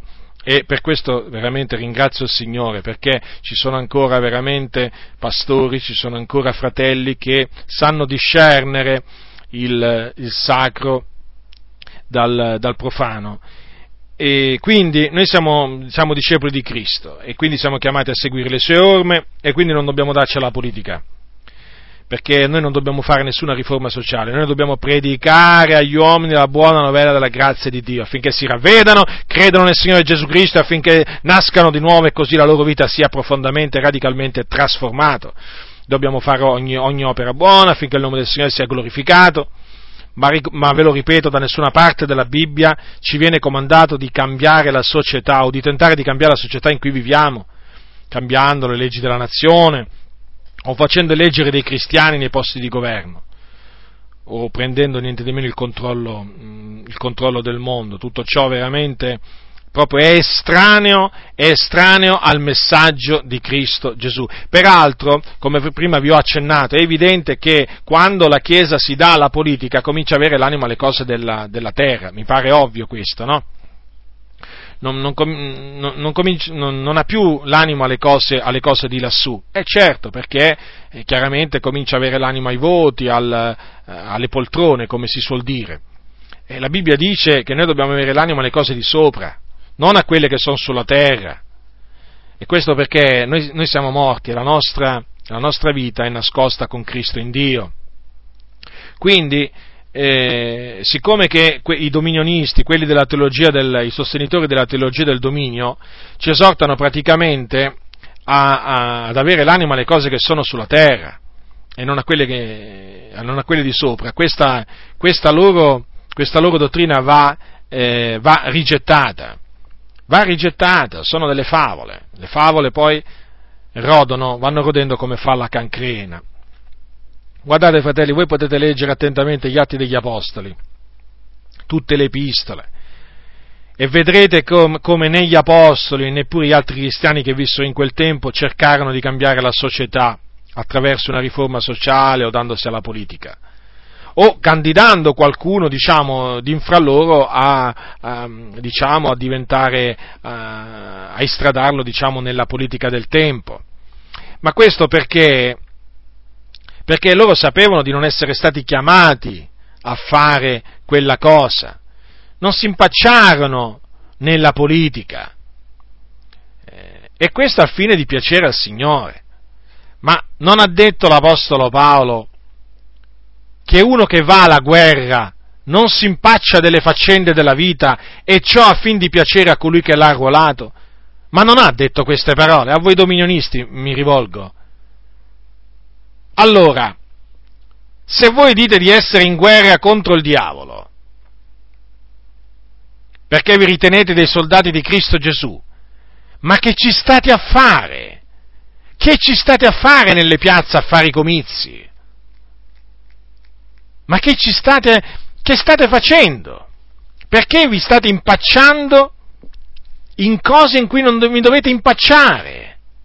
Ma voi avete mai visto un soldato in guerra che si candida alle elezioni in una nazione? Ma l'avete mai visto voi? Avete mai visto un generale che è al fronte, eh, che quando arrivano le, le, le, le elezioni, elezioni eh, si, candida, si candida nella propria nazione? Ma quello è impacciato là, nella guerra.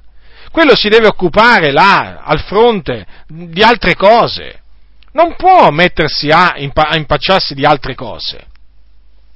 Ora, se noi che siamo stati chiamati da Cristo Gesù, per la grazia di Dio siamo dei soldati di Cristo Gesù e siamo in una continua lotta, in una continua guerra contro il diavolo, i principati, le potestà, i dominatori di questo mondo di tenebre, le forze della malvagità che sono nei luoghi celesti.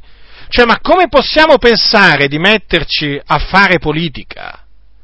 Ma come? In virtù di quale recondito motivo noi dovremmo darci alla politica o istradare qualcuno nelle nostre chiese alla politica e candidarlo a sindaco, a consigliere comunale o a consigliere regionale o a deputato e senatore? Ma in virtù di quale recondito motivo? A, a, appoggiandoci su quale passo della scrittura? Eh? Sapendo, diciamo, tenendo presente che siamo sotto la grazia, eh? che come esempio abbiamo Gesù e poi gli apostoli. Eh?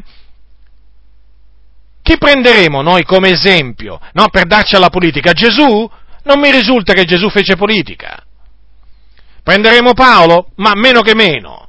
A me non risulta che Paolo si candidò per questo, per l'alta carica di quel tempo, in questo e in in, in quest'altro posto. No, assolutamente, neppure gli altri apostoli.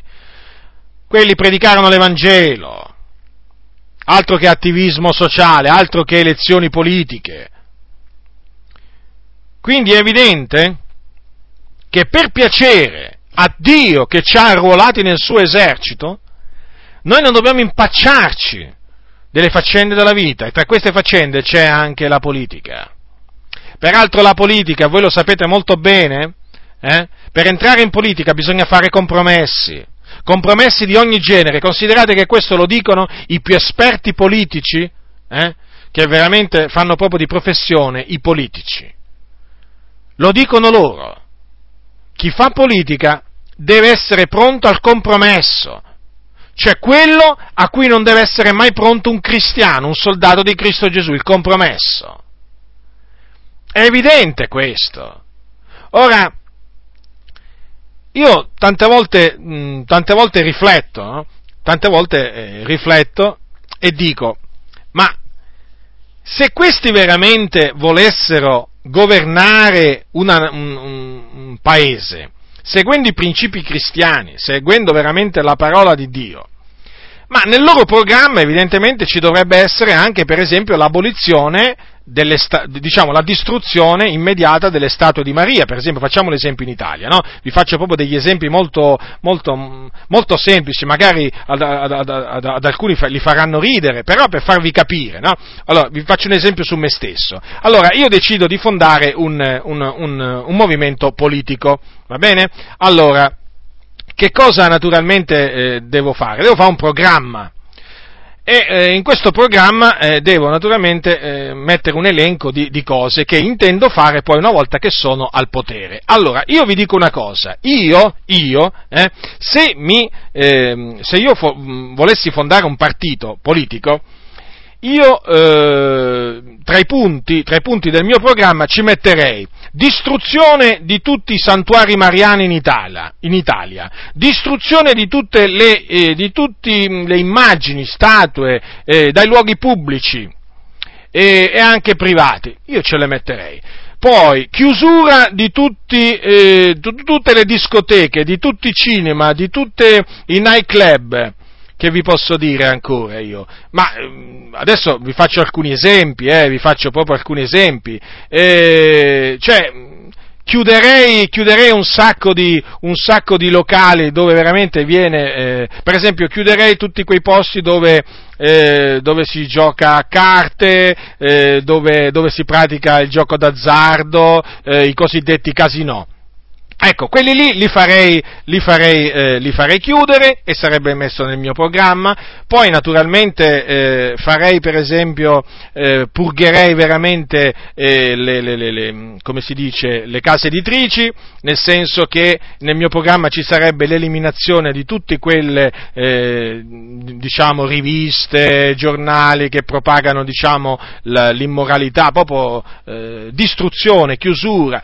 Cioè, capite voi che cosa io... Ehm, cioè, poi naturalmente vabbè, potrei, potrei proseguire e dirvene molte altre di cose, ma capite voi che io con un movimento del genere, con un movimento del genere, eh, cioè, ma nemmeno, nemmeno dai credenti riceverei il voto io, ma nemmeno dai credenti. Perché i credenti si spaventerebbero e direbbero: Ma, ma cosa hai intenzione di fare tu? Cioè, vuoi creare una guerra in questa nazione, una rivoluzione? Cioè, capite che cosa io, eh, se, se, mi candidassi, eh, io, io lo direi apertamente. Ma è evidente che non sono cose, non sono cose in cui ho intenzione di impacciarmi, no? nelle faccende politiche di una nazione. Eh, voi direte, ma allora, cioè, che cosa dobbiamo fare? Dobbiamo subire? E subiamo abbiamo subito per così tanto tempo, continuiamo a subire le ingiustizie, beh, ma mica un disonore, subire le ingiustizie per amore, per amore, per amore di Cristo, discriminazioni a livello burocratico, ma qual è il problema? Ma qual è il problema? Siamo perseguitati, eh, ci mettono, diciamo, i, i, bastoni tra le ruote quando dobbiamo evangelizzare, pubblicare, ma cosa importa? Ma andiamo avanti, andiamo avanti, l'Evangelo si è diffuso sotto il fascismo, pensate voi che non si diffonderà adesso, con tutta questa libertà che c'è in questa nazione, libertà di stampa, di parola, ma se, se, l'Evangelo si è diffuso sotto il fascismo, quando Mussolini fece chiudere i locali di culto, quando Mussolini faceva veramente persino, eh, faceva pedinare persino i credenti, si, eh, affinché veramente potesse sciogliere anche le riunioni che si tenevano nelle cave e così via. Cioè, voglio dire, eppure l'Evangelo andava avanti, non avevano i permessi, eh, non avevano, diciamo, il beneplacito del, alla loro opera da parte del, del, del fascio, del, del, regime fascista, eppure predicavano, evangelizzavano, tante persone venivano, venivano salvate, ehm, il Signore operava potentemente. Eh, non, a quel tempo eh, che cosa avevano? Il favore dell'autorità, ma avevano l'autorità proprio contro, no? la, la, la, circolare, la, la circolare Buffarina, eh beh, quella, quella fu una, una circolare che, eh, che, fu mandata in tutta Italia e tutti i prefetti dovettero, do, dovettero, subito darsi da fare per metterla in pratica, i locali di culto furono chiusi. E quindi voglio dire, se l'Evangelo avanzò anche sotto il regime fascista, adesso ci creiamo dei problemi noi adesso con tutta questa libertà che abbiamo, veramente, ma i credenti non sono mai, non sono mai pare che non siano mai contenti nel senso eh, vogliono, vogliono, proprio avere quello che non gli è lecito avere, e in questo caso, vedete, i regni del mondo. Ecco, Satana, Satana eh, come vi ho detto l'altra sera, no? gli disse tutti, tutti, questi regni, tutte queste cose te le darò se tu prostandoti mi adori. Eh, certi credenti purtroppo cadono vittima di un inganno satanico perché non si rendono conto che, si rendono conto che impacciandosi impacciandosi nelle, nelle, cose di questa vita, fa, in, queste, in, queste, faccende, non, altro, non, fanno altro che rovinarsi, rovinarsi a livello, a livello spirituale, eh? rovinarsi, non c'è, non c'è, il minimo dubbio su questo. Allora, allora, quale deve essere la nostra attitudine quindi nei confronti, nei confronti delle autorità, dato che noi non siamo chiamati eh, ad ambire agli uffici diciamo, delle autorità governative? Come Chiesa non lo siamo, dato che appunto noi dobbiamo dobbiamo vivere questa, questa, vita eh, in questa terra, eh, diciamo, con ogni umiltà, con ogni mansuetudine. Ma allora, se noi non dobbiamo darci alla politica, se noi non dobbiamo, diciamo, riformare la società, cambiando le leggi della nostra nazione, eh, allora quale deve essere la nostra attitudine verso l'autorità? Anche quando le leggi sono, anche quando alcune leggi sono contrarie alla morale biblica. Chiaro perché ci sono, ci sono delle, anche nella nostra nazione, non è che bisogna per forza di cose andare nelle nazioni musulmane per trovare una, una legge anti, antibiblica. E, per esempio ci sono leggi eh, ci sono leggi, per esempio, che permettono eh, l'adorazione degli idoli. Eh? eh l'adorazione degli idoli, statue, immagini cosiddette sacre. Poi eh, ci sono leggi che permettono di divorziare e passare a seconde nozze, leggi che permettono di abortire. Ci sono nazioni poi dove ci sono leggi dove permettono alle, persone dello stesso sesso di sposarsi persone dello stesso sesso. E poi eh, c'è la legge che permette, che permette la, l'insegnamento della teoria delle, dell'evoluzione nelle scuole. E poi naturalmente ci sono tante altre leggi che permettono eh, diciamo, pubblicazioni di giornali che esaltano l'immoralità. E poi ci sono, ci sono leggi, in alcune nazioni questo, che, che, appunto puniscono quelli che si convertono a Cristo e predicano, e predicano l'Evangelo. Allora, che deve fare un cristiano? Un cristiano deve sottomettersi, deve sottomettersi alle autorità, deve avere eh, rispetto per le autorità della sua nazione, autorità che sono da Dio, che sono state costituite da Dio. Allora, il capitolo 13. capitolo 13 dei Romani è scritto al versetto 1: Ogni persona sia sottoposta alle autorità superiori, perché non v'è autorità se non da Dio e le autorità che esistono sono ordinate da Dio, talché chi resiste all'autorità si oppone all'ordine di Dio e quelli che vi si oppongono si attireranno addosso una pena, poiché i magistrati non sono di spavento alle opere buone ma alle cattive. Vuoi tu non aver paura dell'autorità? Fa quel che è bene e avrai lode da essa, perché il magistrato è un ministro di Dio per il tuo bene, ma se fai quel che è male, temi, perché egli non porta la spada in vano, poiché egli è un ministro di Dio per infliggere una giusta punizione contro colui che fa il male.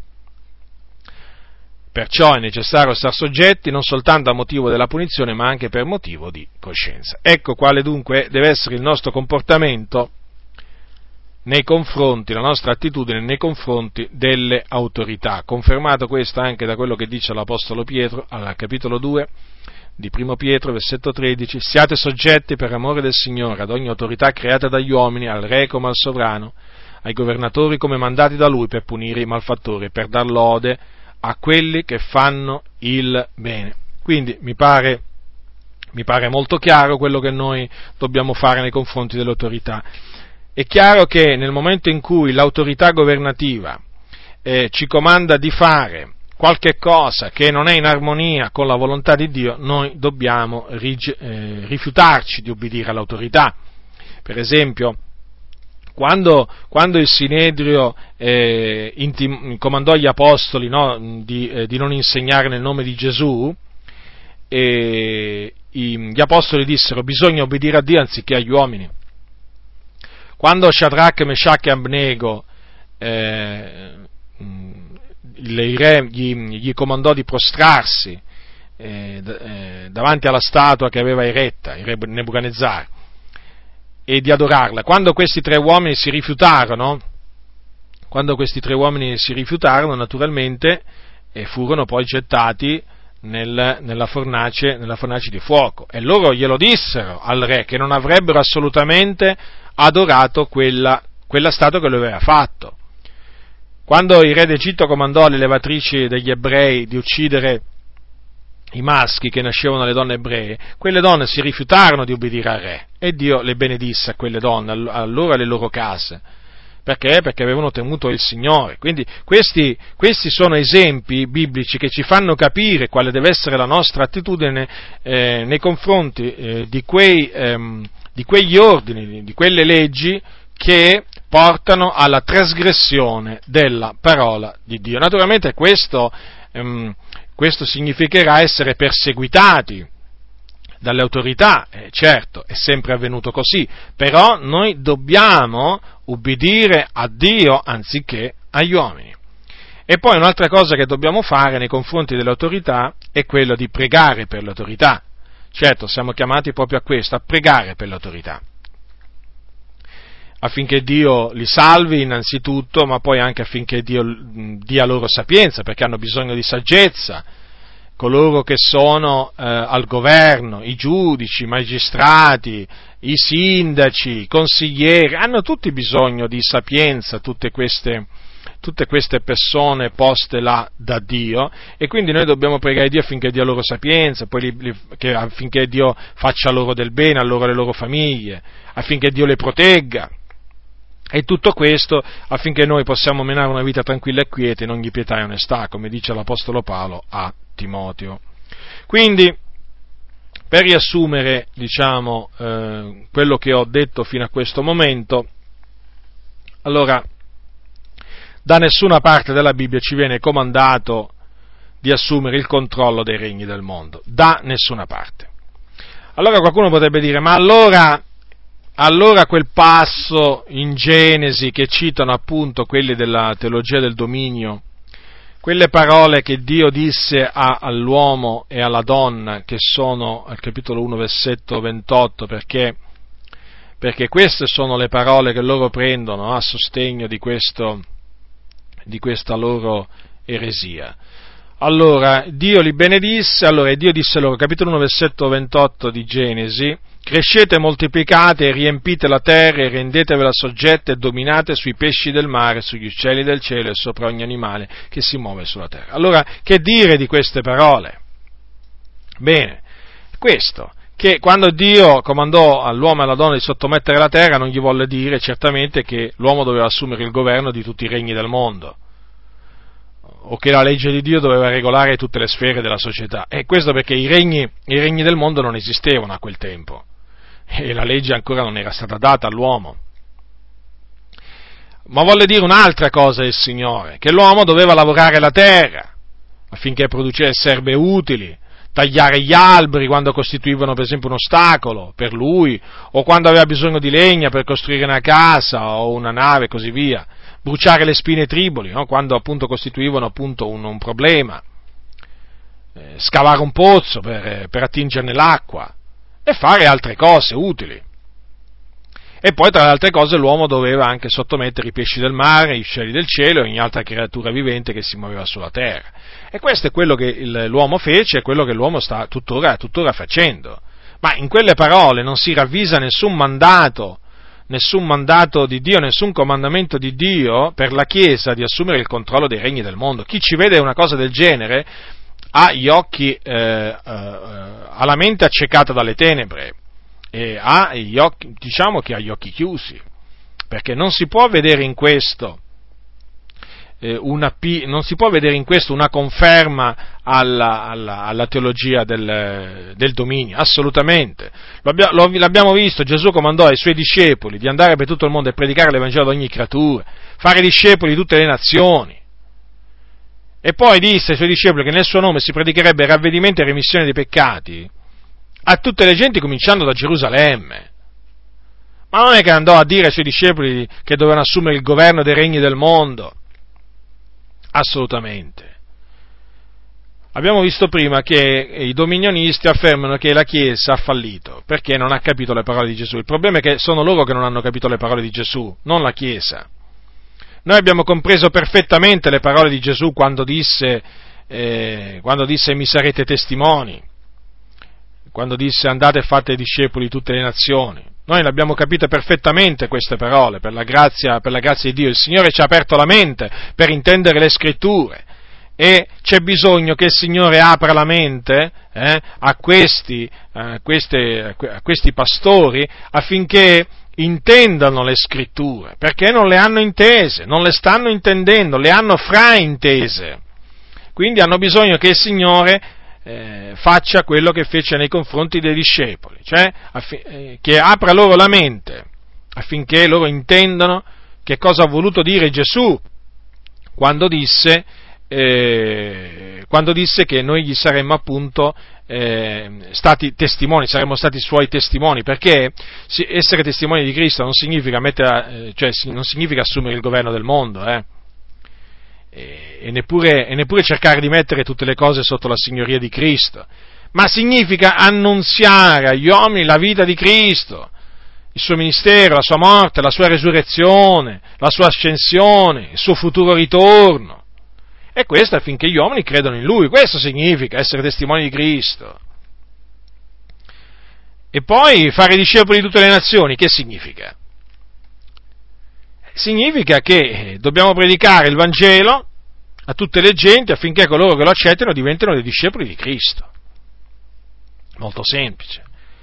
E noi sappiamo che quelli che accetteranno il Vangelo sono solo un piccolo numero. Sono coloro che eh, trovano la via che mena la vita e che appunto sono pochi. Sono quelli che sono stati preordinati a vita eterna e che quindi il Dio, il Dio Padre attira a Cristo. Eh, ecco, perché, ecco perché non si può dire che la Chiesa ha fallito, nella maniera più assoluta. Sì, saranno pochi quelli che si convertiranno a Cristo, la Chiesa certamente eh, non, ha, non, avrà, non avrà tutti quei privilegi che ha magari la Chiesa cattolica romana, ma che importa? La Chiesa deve pur sempre predicare l'Evangelo, deve pur sempre santificarsi e fare la volontà di Dio. E sono solo pochi, certo, quelli che crederanno, perché sono pochi quelli a cui il Signore darà il ravvedimento e la grazia di credere. Quindi noi non aspettiamo né che ogni persona si converta e neppure che la maggior parte delle persone si converta. E non, e non, nemmeno, e non desideriamo nemmeno che la società si conformi ai principi cristiani o sia trasformata dai cristiani, assolutamente. Non è questo il nostro desiderio, il nostro desiderio è che le persone siano salvate. Perché noi sappiamo molto bene che, in base alle parole di Gesù, l'iniquità moltiplicherà e l'amore dei più si raffredderà. Noi sappiamo che molti falsi profeti sorgeranno e sedurranno molti. Sappiamo che i discepoli di Cristo saranno odiati da tutti gli uomini che al ritorno di Gesù il mondo sarà sotto il governo dell'anticristo e non sotto il governo della Chiesa. Questo è quello che la scrittura insegna. Per quello che noi non abbiamo a riformare la società, non è, non, non è, tra le nostre ambizioni, non è tra i nostri desideri, perché sappiamo che questa società andrà di male in peggio.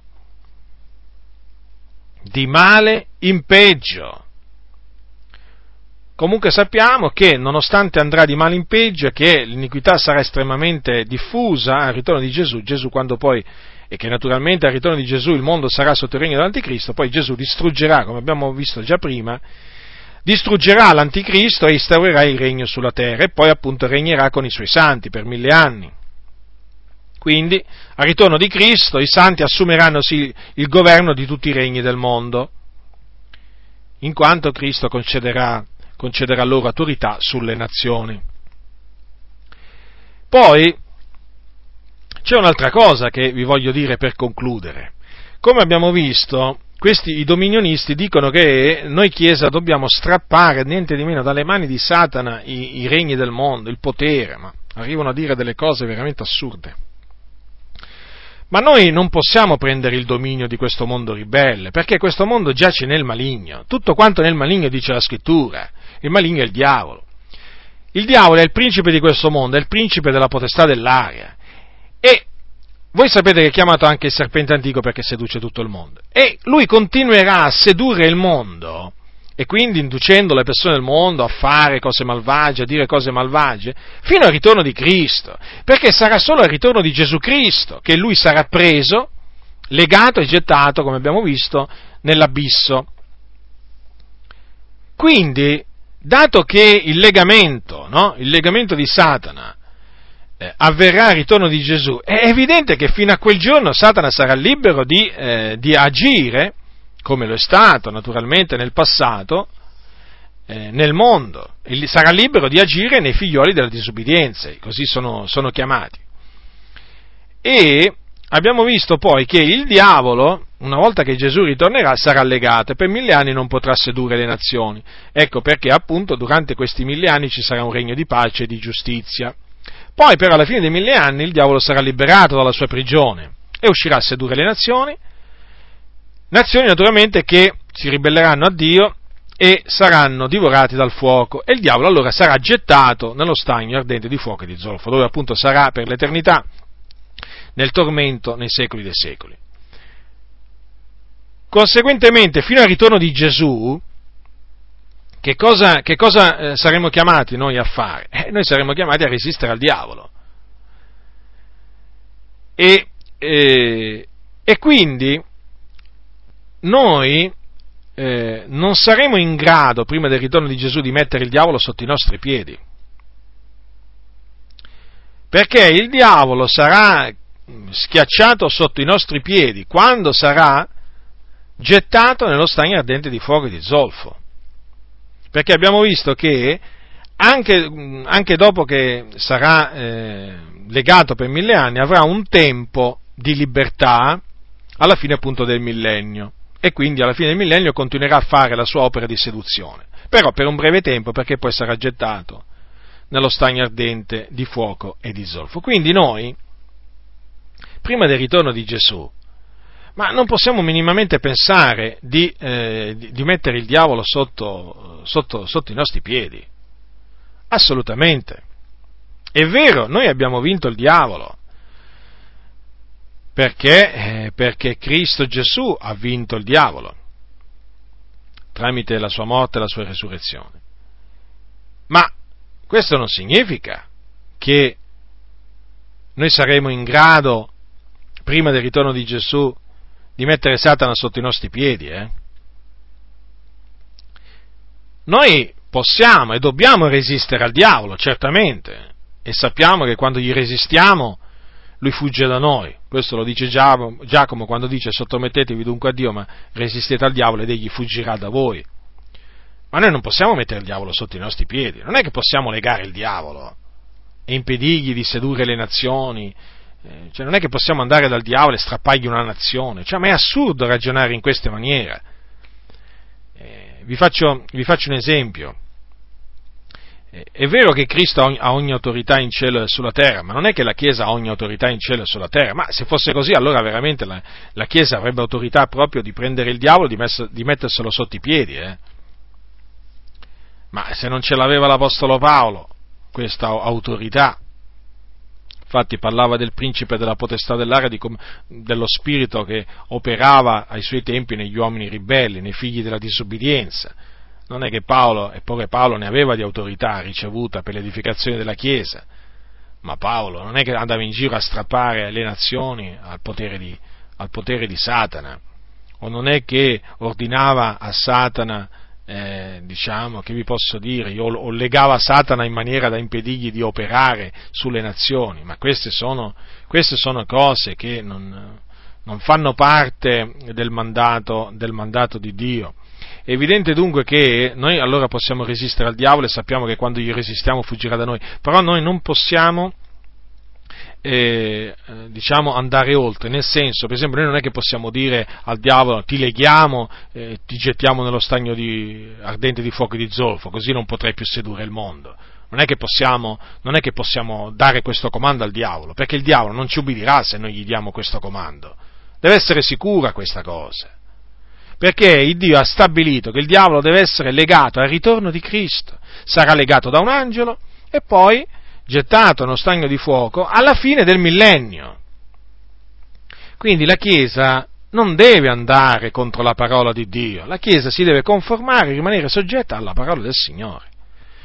Quindi, per terminare questa mia eh, confutazione, vi dico questo, che, fratelli del Signore, voi vi dovete guardare non solo da questo insegnamento, chiamato appunto la teologia del dominio, ma anche da tutte quelle profezie o rivelazioni che in queste chiese appunto pentecostali eh, vengono, vengono, proferite naturalmente nel nome, nel nome, del Signore per confermare questa, questa, eresia, perché ve lo ripeto, di eresia si tratta, bisogna chiamare eh, le cose con il loro nome e la teologia del dominio è un'eresia. Voi dovete sapere questo, che ogni profezia, ogni rivelazione che pretende di confermare la teologia del dominio viene dal diavolo. Siatene sicuri questo, certi. E vi dico un'altra cosa, ma quando anche voi vedeste questi pastori fare dei miracoli o delle guarigioni nel nome di Gesù, parlo di miracoli e guarigioni autentici, eh? nel nome di Gesù, ebbene, ebbene, sappiate questo qua, che qualsiasi loro profezia, qualsiasi loro rivelazione a favore della teologia del, del dominio va rigettata, perché quelle profezie, quelle rivelazioni non sono da Dio, perché vanno apertamente contro la parola del Signore. Il Dio non può rinnegare se stesso, il Dio non va contro la sua parola. Perché queste profezie, cosiddette profezie e rivelazioni, non hanno altro eh, che, come, che come fine quello di far diventare i cristiani carnali, carnali. Cioè, eh, questo insegnamento, queste profezie, rivelazioni che vengono in queste chiese, diciamo, eh, proclamate, diciamo, a sostegno di questa, di questa eresia, non fanno altro che indurre i credenti ad avere l'anima alle cose della carne, alle cose della carne, certo, a impacciarsi a loro che sono soldati, a noi che sono, siamo soldati di Cristo Gesù, queste cose ci, ci vogliono spingere affinché noi ci impacciamo nelle faccende della vita. E naturalmente, se noi, se noi cominciamo ad avere l'anima alle cose della carne, diventiamo dei nemici di Dio, eh? perché ciò a cui la carne è l'animo è inimicizia contro Dio. Quelli che sono nella carne non possono piacere a Dio. Noi dobbiamo avere l'anima alle cose dello Spirito non alle cose della carne.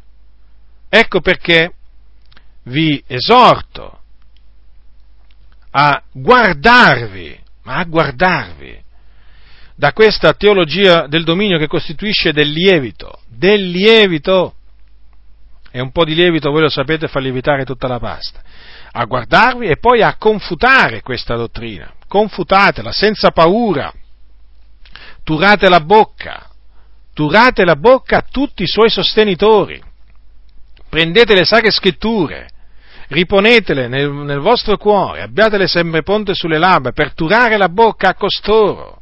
Sono dei ribelli, sono dei cianciatori, costoro veramente sono dei seduttori di menti perché non seguono le orme di Gesù Cristo, il Signore dei Signori e Re dei Re, non seguono, non sono imitatori dell'Apostolo Paolo e neppure degli altri Apostoli, non lo sono, non lo sono. E quindi vanno ammoniti costoro, vanno ammoniti severamente, severamente, affinché siano sani nella fede, non diano retta a queste favole favole. Quindi, diretti nel Signore, io vi ho avvertito, vi ho avvertito, state molto attenti, state molto attenti.